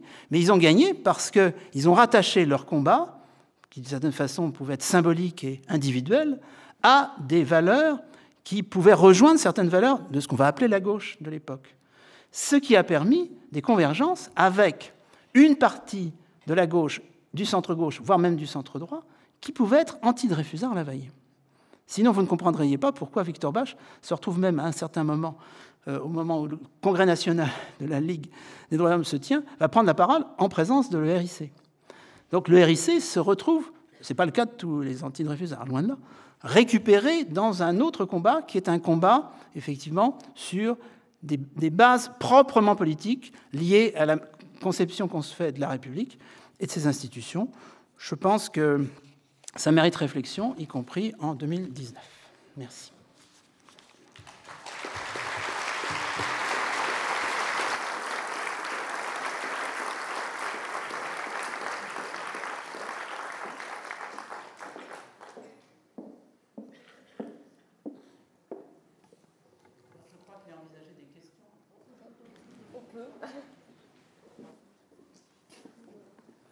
parole est au peuple.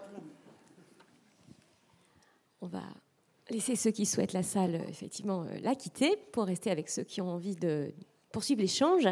C'est vrai que, cher Pascal, j'ai presque envie, euh, peut-être pas de vous répondre, mais en tout cas de rebondir, puisque vous avez lancé euh, une sorte de perche au, musée de Bretagne par rapport à la, à la place de la statue, euh, effectivement euh, de, de Tumarkin.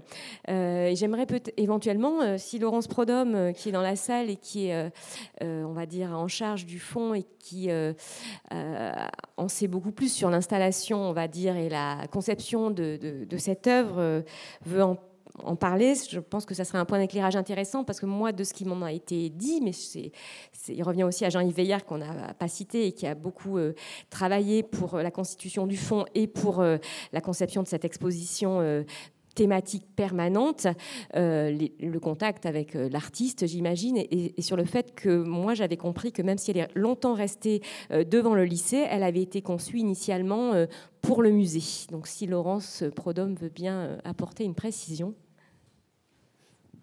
Bonjour. Oui, effectivement, euh, la statue d'Igaël Tumarking euh, a été créée par l'artiste et donnée au musée. C'était une volonté qu'elle soit exposée au musée et pas ailleurs.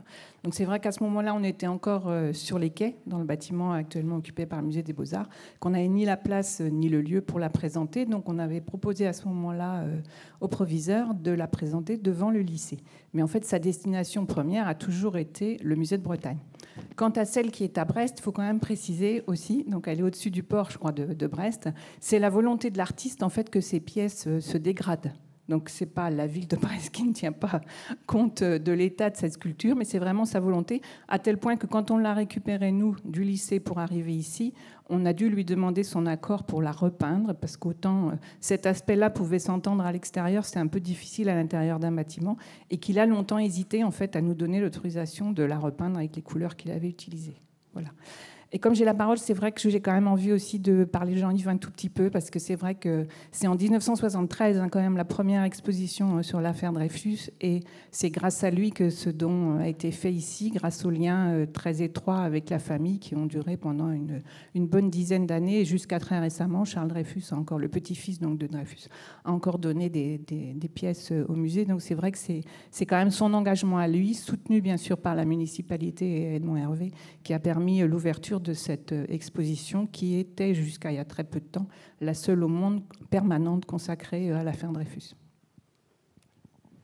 Je précise qu'en ce qui concerne Brest, ce n'était pas tellement la dégradation, c'était le simple fait que quand on se retrouve à Brest, ce n'est pas un monument qui, qui, est expliqué au public. Et je me disais que du coup, puisque ce n'est pas, pas, un monument Dreyfus, hein, je le rappelle, monument à la résistance, je, me disais que vraiment Tumarkin n'avait pas beaucoup de chance. Si c'est et alors, je suis très intéressé par euh, cet élément. Quand, quand j'avais l'occasion de discuter avec des gens du lycée, pour eux, c'était un monument qui était destiné à rester dans, l'enceinte. Il est resté pendant des années dans l'enceinte. Mais je maintiens que c'est. Alors, si c'est le vœu d'artiste, il faut le respecter, mais que c'est presque ambigu de mettre ce qui est un monument. C'est un monument euh, par rapport à, la statue de Tim, il est antérieur, je pense.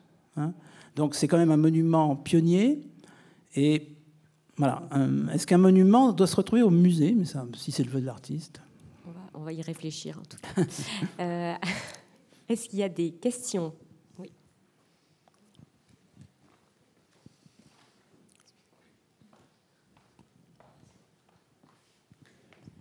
Oui. Bonjour, euh, monsieur Horry. J'habite pas très loin du coq Gadby. Mhm. Est-ce que vous pourriez dire un mot sur justement cet endroit et le comité de soutien à Dreyfus à l'époque? Alors je précise que je ne faisais pas un, exposé sur l'affaire Dreyfus à Rennes. Hein. Donc, euh, donc les trois marches, puisque c'était connu sous ce nom, a été euh, le lieu qui a accueilli une bonne partie des réunions des Dreyfusards à ce moment-là. Et euh, c'est vrai que ça, ça, a signifié que les fameuses manifestations antisémites qui ont été décrites en détail, entre autres par Colette Cognier et André Là, avaient souvent pour objectif d'aller euh, conspuer euh, les différentes personnes que j'ai euh, citées à l'instant et quelques autres à leur domicile, et puis d'aller aussi éventuellement manifester leur antidreyfusisme devant les trois marches. Donc les, trois marches, bah, disons que dans les projets, je ne sais pas ce qu'il en est de ce que propose Champ de Justice, mais dans les projets d'une signalétique que je maintiens comme dreyfusienne ou dreyfusiste, enfin, mais pas dreyfusarde, il est clair que les trois marches, donc l'actuel, enfin l'actuel si on peut dire, oui, le coq Gadby, doit figurer parmi ces, lieux. Peut-être la paix, je ne sais pas, en tous les cas certainement le lycée, euh, peut-être la maison où Madame Dreyfus se retrouvait. Bon, euh, là, ce sera à peser dans des balances en toile d'araignée. Mais pour les trois marches, oui, bien entendu. Ce qui est intéressant dans. Mais là, je ne voulais pas répéter ce que bien dit mieux que moi Colette Cognier ou André Hélard en particulier. il, y a une, il y a une topographie euh, alors, Dreyfusard, mais il faudrait ajouter anti-Dreyfusard à ce moment-là. Hein. Tout à fait intéressant de savoir où se situent les lieux, comment circulent en 98 les manifestants, comment d'ailleurs il y a ensuite des contre-manifestations, parce que dans le renversement entre 98 et 99, il n'y a pas que l'avenir de Rennes, il y a le fait que cette mobilisation à laquelle participe une partie, une partie euh, des ouvriers organisés de Rennes, bah, figure des contre-manifestations euh, de, de Dreyfusard qui n'hésite pas à s'imposer aux, anti-Dreyfusards, place, de, place Sainte-Anne, etc. Hein.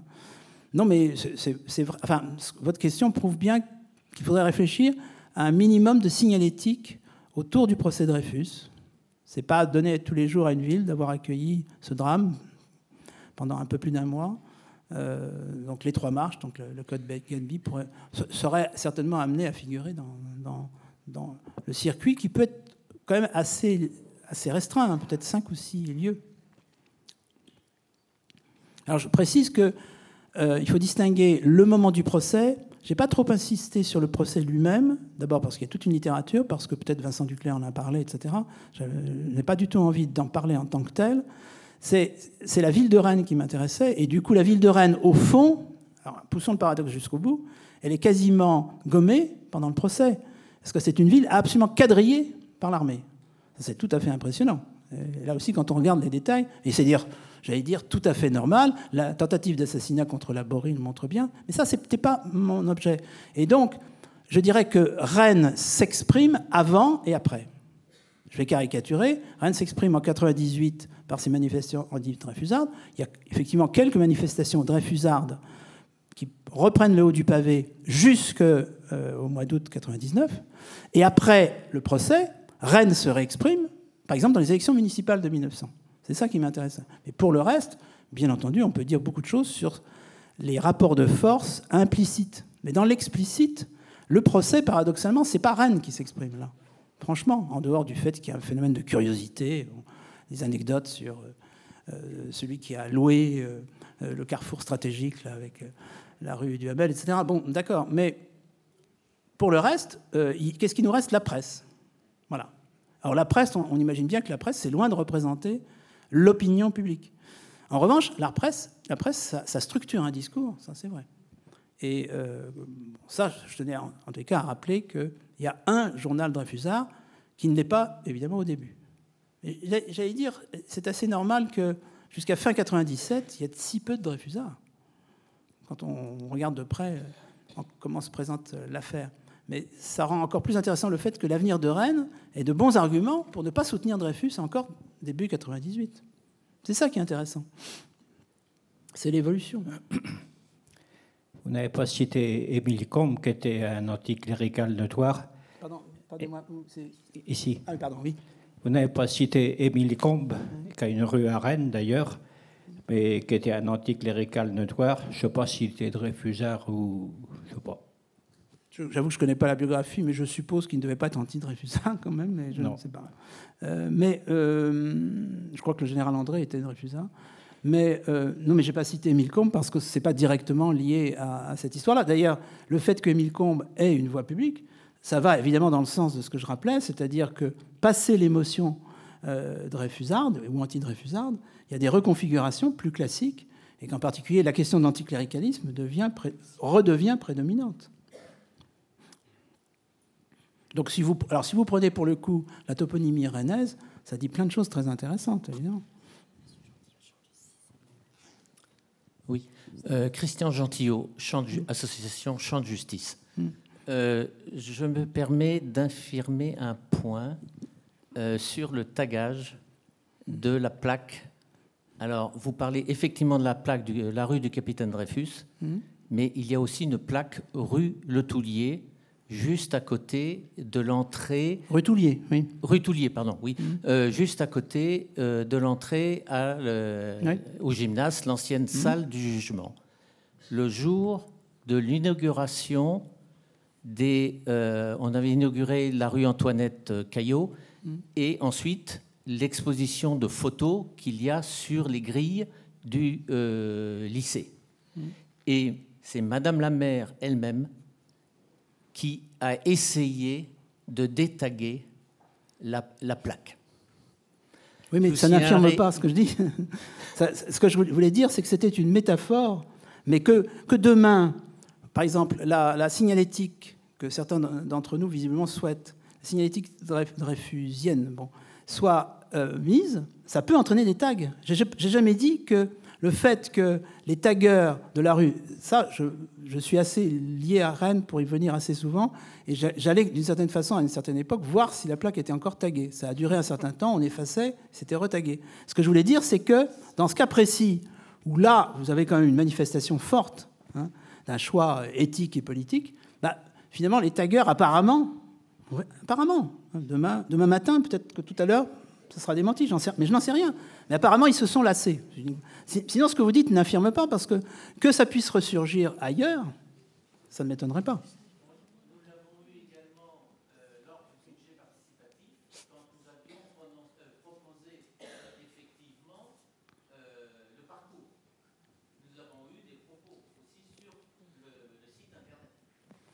Oui, mais alors, bon, ça c'est un vaste problème. Internet, je vais simplifier, permet de, de faire s'exprimer sous, une forme accessible par tous ce qui s'exprime de toute façon depuis toujours. Voilà. Mais euh, la, la visibilité d'Internet fait que. Mais qu'il y ait des gens qui pensent ce que vous êtes sans doute en train de, de me suggérer et qui le pensent dans mille ans, ça ne m'étonnerait pas. Alors franchement, ça ne m'émeut même pas. Donc euh, la question est de savoir quel est le sens général.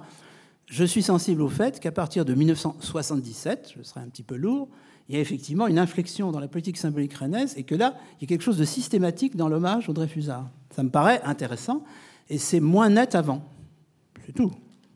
Mais qu'il y ait des gens qui pensent cet après-midi que le capitaine Dreyfus est coupable, ça ne m'étonne pas et il y en aura toujours. Donc c'est même pas, pas un objet de réflexion pour un historien, c'est évident.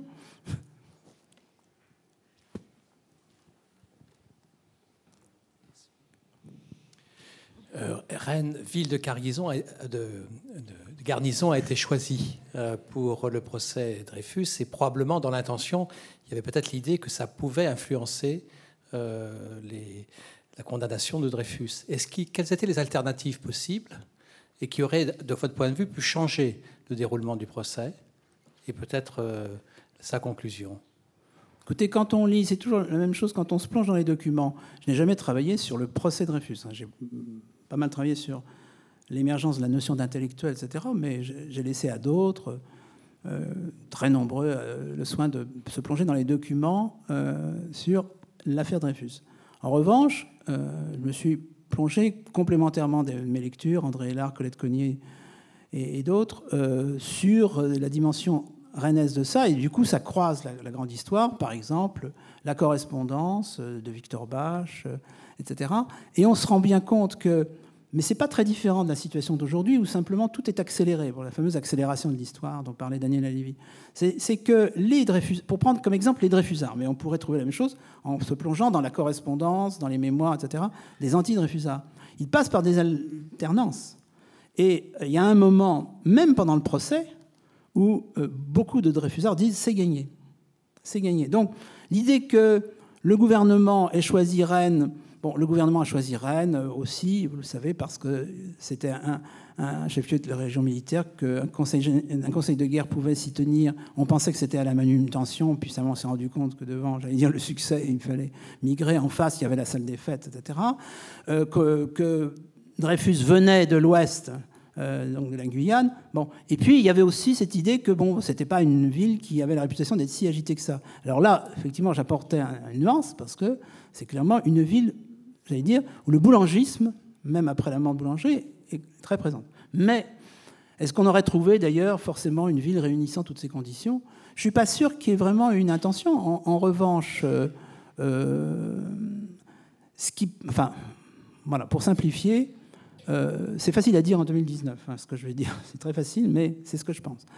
dès le début, il était fort peu probable, vous savez d'ailleurs qu'on s'en est sorti en ne cassant pas de nouveau avec euh, un troisième conseil de guerre la sentence de, de 99, il était fort peu probable que l'institution militaire se déjugeât. Mais d'emblée, dès le premier jour. Tout ce que pouvaient espérer les Dreyfusards, c'est qu'à un certain moment, Mercier s'en mêle les pinceaux dans sa stratégie, qu'il y a un peu l'effet Henri, qu'on voit qu'il y a des trucages, etc. Ça devient insupportable. Mais tout était en place sans manipuler qui que ce soit pour que l'institution militaire ne se déjugeât pas. Voilà.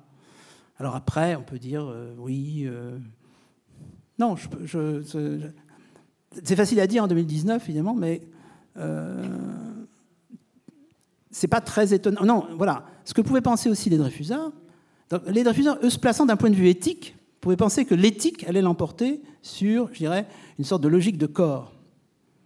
Mais ça, à mon avis, il se trompait.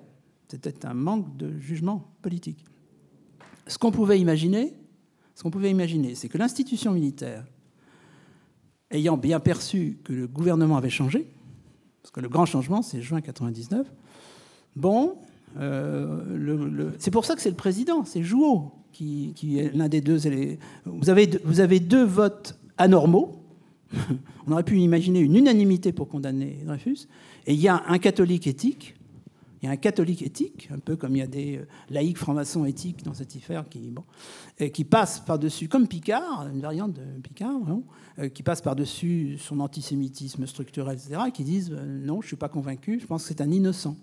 Et puis il y a Jouot qui a, alors on peut interpréter ça, qui a perçu 5 sur 5 la volonté du gouvernement d'apaiser, et voilà, débarrassons-nous. Ça ne fait qu'une minorité quand même. Hein. Donc, oui, euh, certains Dreyfusards ont pu penser que euh, l'institution militaire serait accessible aux, vœux du gouvernement euh, Valdec-Rousseau. Ben non. C'est que dans le rapport de force, le gouvernement, qui, on est quand même dans un régime parlementaire où le gouvernement peut être renversé très facilement par le Parlement, ça, ne suffisait pas. Et l'armée a été en quelque sorte plus forte que le gouvernement. Alors, ce qui est intéressant, c'est de voir ensuite comment un gouvernement réussit à, ne pas flancher, à être quand même un gouvernement euh, extrêmement euh, actif, euh, réformiste, etc. Bon, Entre autres parce qu'on déplace les enjeux. Enfin, c'est mon hypothèse. On déplace les enjeux et on transforme l'anti-Dreyfusard standard en un fauteur de troubles qui remet en cause le régime. Hein. D'une certaine façon, ça se passe mieux. Si vous voulez, il y a, ce sont deux victoires avec celle du, ministre de l'Intérieur constant, qui n'était pas un modèle d'ailleurs d'éthique, face à Boulanger car euh, au lendemain de l'élection triomphale, de la nouvelle élection triomphale du général Boulanger, cet illustre René, en janvier 1889, on est à deux doigts du coup de force, du coup d'État.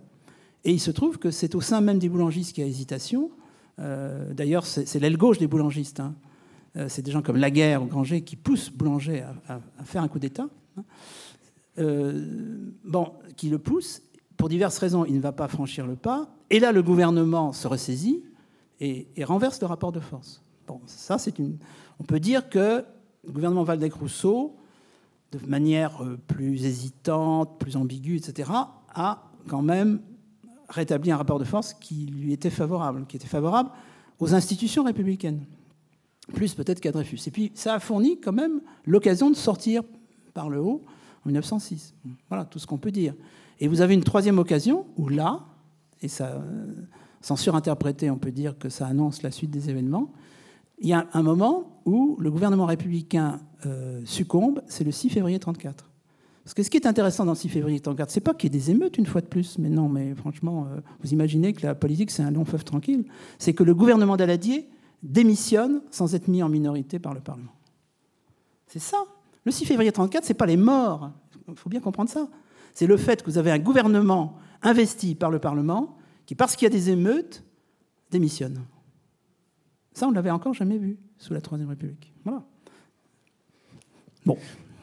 Oui, bonjour. Merci beaucoup pour votre éclairage sur, le, sur la ville de Rennes. Vous n'avez pas parlé, vous n'avez pas parlé de vous avez parlé de situation conflictuelle, mais est-ce que la municipalité, justement, au moment où se tient le, procès de Dreyfus, est-ce qu'elle était euh, conflictuelle ou est-ce qu'elle était totalement anti-Dreyfusard Est-ce que vous avez dans, vos recherches, euh, pouvez-vous nous donner quelques éléments là-dessus? Merci beaucoup. Merci de votre question, mais je n'ai pas fait de recherche euh, sur la municipalité.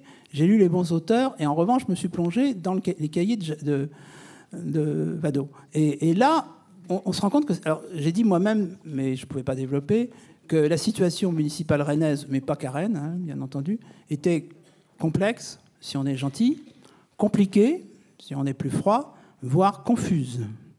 Et euh, comme il n'y a plus la forte personnalité de Le Bastard, donc je rappelle, hein, Le Bastard est tellement populaire qu'on lui attribue une rue stratégique que vous connaissez tous, et on lui attribue une statue qui, elle, a été fondue par Vichy à l'époque des Allemands, etc., à la demande des Allemands et qu'on n'a pas, pas réérigé comme par hasard la statue de Le Bastard, alors qu'on a, plus tardivement d'ailleurs, réérigé celle de Le Perdi.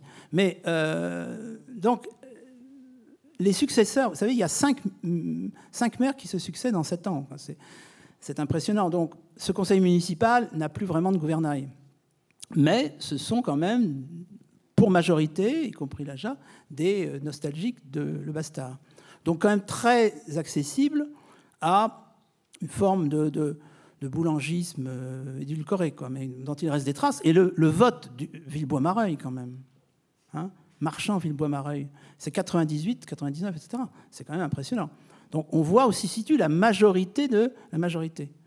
Euh, après quoi, quand on lit Vado, on se rend compte que, premièrement, ça a commencé par Vado, mais secrétaire général, il ne peut pas se permettre, dans son intérêt personnel, de le dire à haute voix. Vado est clairement Dreyfusard. Ça a quand même été une des découvertes quand on a regardé les cahiers de ce secrétaire général. Vous avez un secrétaire général qui est Dreyfusard, et même assez nettement Dreyfusard, plus de, plus qu'on ne pourrait l'imaginer. Euh, il, révèle qu'il y a des Dreyfusards honteux, y compris au conseil municipal. Il y a l'affaire Malherbe, par exemple. Euh, donc je dirais qu'une société s'est faite de ça. C'est-à-dire qu'il y a sans doute plus de Dreyfusards qu'on ne le croit, mais ils n'osent pas. Donc ce qui est intéressant, c'est mais ils n'osent pas. Pourquoi ils n'osent pas? Parce que l'opinion publique, à Rennes en particulier, n'est pas majoritairement de ce côté-là. Donc c'est très dangereux pour l'avenir politique, c'est très dangereux pour euh, le, poste de secrétaire général de Vado que de dire, de descendre dans la rue en disant Vive Dreyfus. C'est ça que ça veut dire. Donc ce qui est intéressant, c'est de voir ce que ça veut dire sur la fameuse opinion publique à Rennes. Donc apparemment, il y a plus de... Il y a, des phrases que Vado rapporte qui, laissent... Enfin, on est prêt à tout, et puis on est quand même très surpris de la violence anti-juive d'un certain nombre de conseillers municipaux, euh, apparemment plutôt modérés, mais pas sur la question des juifs, par exemple. Bon, etc., etc. Et puis, n'oublions pas qu'il se superpose toujours deux choses. Je pense qu'avec le temps, nous avons extraordinairement valorisé la dimension antisémite de tout ça. Mais il ne faut pas oublier, et dans le cas du boulangisme, c'est très clair, que ça concerne aussi le patriotisme standard, à savoir que l'armée, c'est l'arche sainte. On, ne va pas commencer à, à, saboter l'armée, alors que demain, nous aurons une guerre, d'ailleurs avec qui? Avec les Anglais, hein, Fachoda, ou avec les Allemands. Et, donc ce mélange de patriotisme, alors peut-être certains diraient mal inspiré, mais moi j'ai pas de jugement de valeur là-dessus, et pour un certain nombre de, vrais anti-judaïsmes ou d'antisémitisme, je fais une différence personnellement entre l'anti-judaïsme et ses origines religieuses. Dans un pays comme, euh, comme la Bretagne, évident que ça, reste, le peuple déicide, tout ce qu'on veut, euh, de la ville Moisan, bon c'est ça ce sont quand même des gens qui mettent en avant le mot antisémite, mais en fait, ce sont des anti-juifs. Et les antisémites, ça, c'est quand même très intéressant, ce sont des modernes. Les antisémites, le mot antisémite est là pour le dire, ce sont des racistes, hein, qui, posent une définition ethnique, pour ne pas dire raciale, du juif. Je rappelle, là aussi, de même que je me suis permis de rappeler qu'autour du général Boulanger, il y avait à peu près 60% dans son état-major de, gens qui venaient de la gauche socialiste, il hein, faut quand même le rappeler, la guerre et tous les autres. Euh, que l'héritier testamentaire d'Auguste Blanqui était un hyper boulangiste. De la même façon, je rappelle que le mot antisémite, antisémitisme, a été forgé par un intellectuel d'extrême gauche allemand, Wilhelm Marr, matérialiste, etc. Donc, passer de l'antijudaïsme traditionnel chrétien, vous savez, euh, ça ne concerne pas que les catholiques, hein, les, phrases de Luther, etc. Donc, une tradition chrétienne anti-juive multiséculaire, bimillénaire, est, est relayée dans une société qui se sécularise par de nouveaux agents qui peuvent être absolument athées, anticléricaux, etc., ce qu'est le bastard, ce qu'est le RIC, et qui seront extrêmement anti-juifs. Moi, j'ai personnellement été très surpris en me replongeant dans les travaux de Colette, d'André euh, ou dans le journal de Vado, de, voir la violence antisémite de l'ERIC. Aujourd'hui, quand même, ça ferait les premières pages des journaux. Donc c'est notre sensibilité qui dit non, mais, mais qu'est-ce que dit ce monsieur RIC, qui est le député indéboulonnable de Rennes, quand même. Hein. Euh, donc, le euh, antisémitisme, c'est pas négligeable, mais ça, c'est une partie de la question. L'autre partie, c'est euh, face à l'armée qui fait bloc. Et puis, passons à autre chose. D'où l'importance de l'activisme de Réfusard. Parce que de même que si le, capitaine avait succombé au, désespoir et avait complaisamment utilisé le revolver qu'on lui a proposé le premier jour, il n'y aurait pas eu une affaire Dreyfus. Hein. Donc il a fallu des gens qui s'accrochent pour dire c'est un innocent, etc. Et c'est pour ça que je me permets d'insister sur le rôle de quelqu'un comme Picard. Sans Picard, je ne suis pas sûr qu'il y aurait eu un procès en révision. Hein. Est-ce qu'il y a une, dernière question? Moi, j'aurais eu ah. la dernière question alors. Est-ce que la, pouvez-vous dire si la belle endormie retomba dans son sommeil après cette éruption momentanée? Et j'aurais aimé savoir Comment la ville de Rennes a été perçue après, en France et même ailleurs Est-ce que la perception a été la même ou est-ce qu'il y a eu des réactions par rapport à cette ville? Alors, euh, André, qui se, tourne à ce moment-là, aurait peut-être des choses à dire sur Rennes après, après le procès. Je n'ai pas d'informations particulières. La, Belle Endormie, comme je l'ai indiqué, n'était pas si endormie que ça, à mon avis. Hein. Elle bougeait euh, sociologiquement parlant, démographiquement parlant. Euh, euh, elle, bougeait en termes de, volontarisme municipal. C'est une ville qui se transformait sous nos yeux. Euh, ça n'a pas l'échelle des transformations Fréville, Hervé, etc. Mais quand même, on sent bien que la, traité de Belle Endormie ou de Provincial en, assoupi n'est pas est, facile. C'est une construction. C'est grosso modo le regard habituel, peut-être encore aujourd'hui parfois, mais surtout plein cœur de la Troisième République, sur la province. Hein, le mot hideux de province. Donc c'est la province. En plus, c'est des Bretons. Bon, donc, euh, grosso modo. Et, mais ce qui est important, c'est que quand vous êtes anglais ou américain, vous reproduisez. C'est-à-dire que vous n'êtes pas en général là pour nuancer. Hein. On sait bien, les, les, journalistes étrangers frappaient, apparemment choquaient beaucoup de Rennais, en tout cas beaucoup d'anti-Dreyfusards Rennais, parce qu'ils étaient massivement, eux, Dreyfusards. D'accord mais en revanche, ils étaient méprisants à l'égard de la province, plus encore peut-être qu'un Parisien, ce qui est difficile à imaginer à l'époque. Donc, de toute façon, euh, ça m'étonnerait qu'après, pour répondre à la deuxième partie de votre question, que c'est beaucoup changé. Euh, parce que, euh, franchement, plus personne ne s'intéressait à Rennes à partir du moment où on avait débranché les caméras. On connaît ça aujourd'hui. Bon, voilà, les caméras sont allées ailleurs à la fin de l'année 99. Mais, la ville, elle, elle continue à bouger et elle a beaucoup bougé sous janvier aussi. Hein. Mais c'est voilà, en interne, en quelque sorte. Et puis, les grands changements euh, démographiques et sociologiques sont quand même postérieurs à la Seconde Guerre mondiale. Et le fait, puisqu'on j'ai parlé de l'université, en rappelant quand même que c'est très intéressant de dire vive, vive Victor Bach, Georges Dotin, etc., mais que c'est groupusculaire, bon, ça fait beaucoup de bruit, surtout les, les étudiants entre mais c'est quand même très peu en termes électoraux, etc. Euh, en revanche, le poids sociologique des étudiants, et j'allais dire d'ailleurs des enseignants euh, de, l'enseignement supérieur, a considérablement progressé après la Seconde Guerre mondiale. Donc là, on peut dire que c'est structurant. Ça ne l'est pas tellement à l'époque. Très sincèrement, le poids des militaires, le poids du clergé traditionnel me paraît plus, important que celui de, ces braves universitaires euh, Dreyfusards. À l'époque. Il y a presque un symbole dans le fait que euh, euh, euh, Bach va, saisir la première occasion de se retrouver à Paris, quand même, hein, malgré tout. Donc il peut revenir en triomphant pour le congrès de la, Ligue, mais enfin, il n'est plus. En revanche, Dotin, mais Dotin, qui lui n'est pas juif ni protestant, etc., Dotin euh, va, va, quand même accompagner le mouvement. Donc, grosso modo, le Dreyfusard rennais, je le verrais plutôt comme ressemblant à Dotin ou à Bougot même. Bougot, euh, c'est un syndicalisme, enfin, disons que c'est un syndicaliste qui va évoluer. dans un sens de plus en plus modéré, etc. Et ceux-là, ils s'installent. Janvier les accueille sous leur. Euh, et regardez la petite anecdote du nom de Émile Zola. Dautin n'est absolument pas d'accord avec la provocation des, socialistes, là pour le coup, qui souhaitent que, que ce soit la place de la mission.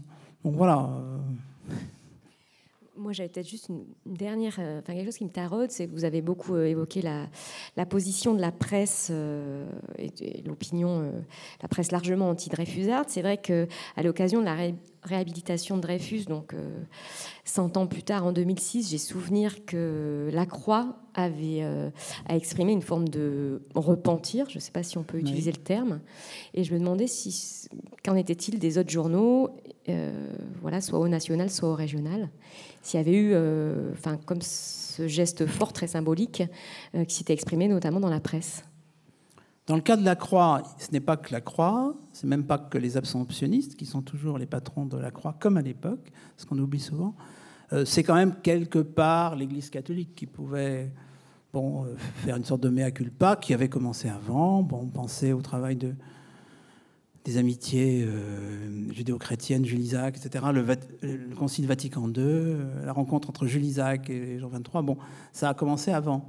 Euh, pour, les autres, ça peut consister à dire, bien écoutez, c'est pas pas une période très très glorieuse de notre passé. nous nous ne la cachons pas, mais nous avons changé. Bon, voilà, je veux dire en tant que fils de journaliste à Ouest France, voilà, je, je pensais que West France pense ça. Puis voilà. Euh, qu'est-ce que qu'est-ce que West France d'aujourd'hui peut Il y a peut-être euh, un journaliste de West France dans, la salle qui rend compte de cette conférence. Qu'est-ce que West France peut dire d'autre chose que d'enregistrer le fait que premièrement cette ville était profondément anti-Dreyfusarde? C'est pas qu'un peu, pas qu'un peu. C'était pas 50-50. Hein. Et deuxièmement que l'Ouest éclair était anti-Dreyfusard, tout en étant par ailleurs démocrate chrétien, c'est-à-dire en passant son temps à être insulté par la droite cléricale traditionnelle. Mais ça n'empêchait pas pouvait au moins être d'accord pour ne pas aimer les juifs. Ça, c'était standard. Euh, ben, ça a changé, évidemment. Ça, a changé, ça c'est clair. Un grand merci pour euh, peut-être juste vous donner quelques informations. Donc, euh,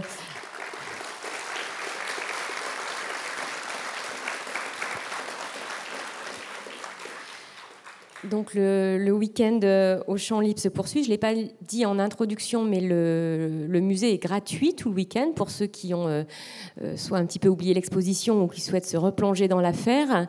nous avons également une exposition itinérante où vous pouvez aussi voir l'interview de Robert Badinter, enfin un extrait de l'interview qui a été réalisé dans le cadre, on va dire, des manifestations, puisque l'ensemble des activités est placé sous le haut patronage de l'ancien ministre de la Justice. Euh, vous dire également que demain, euh, nous poursuivons, on va dire, euh, ces rencontres dans l'auditorium, puisque nous aurons, on va dire, avec Pascal Auré qui le présentera et également André Hélard qui sera présent, la projection du film Dreyfus et Tarenne, un été 99. Et pour ceux qui souhaitent se replonger dans la chronologie, on va dire exacte des événements en 28 minutes, je vous signale le film euh, qui est projeté en séance euh, très régulière justement dans l'exposition euh, permanente. Voilà, merci à vous. Et puis, si vous souhaitez donc un temps de dédicace ou d'échange informel, donc c'est juste au-dessus avec la librairie. Merci à vous.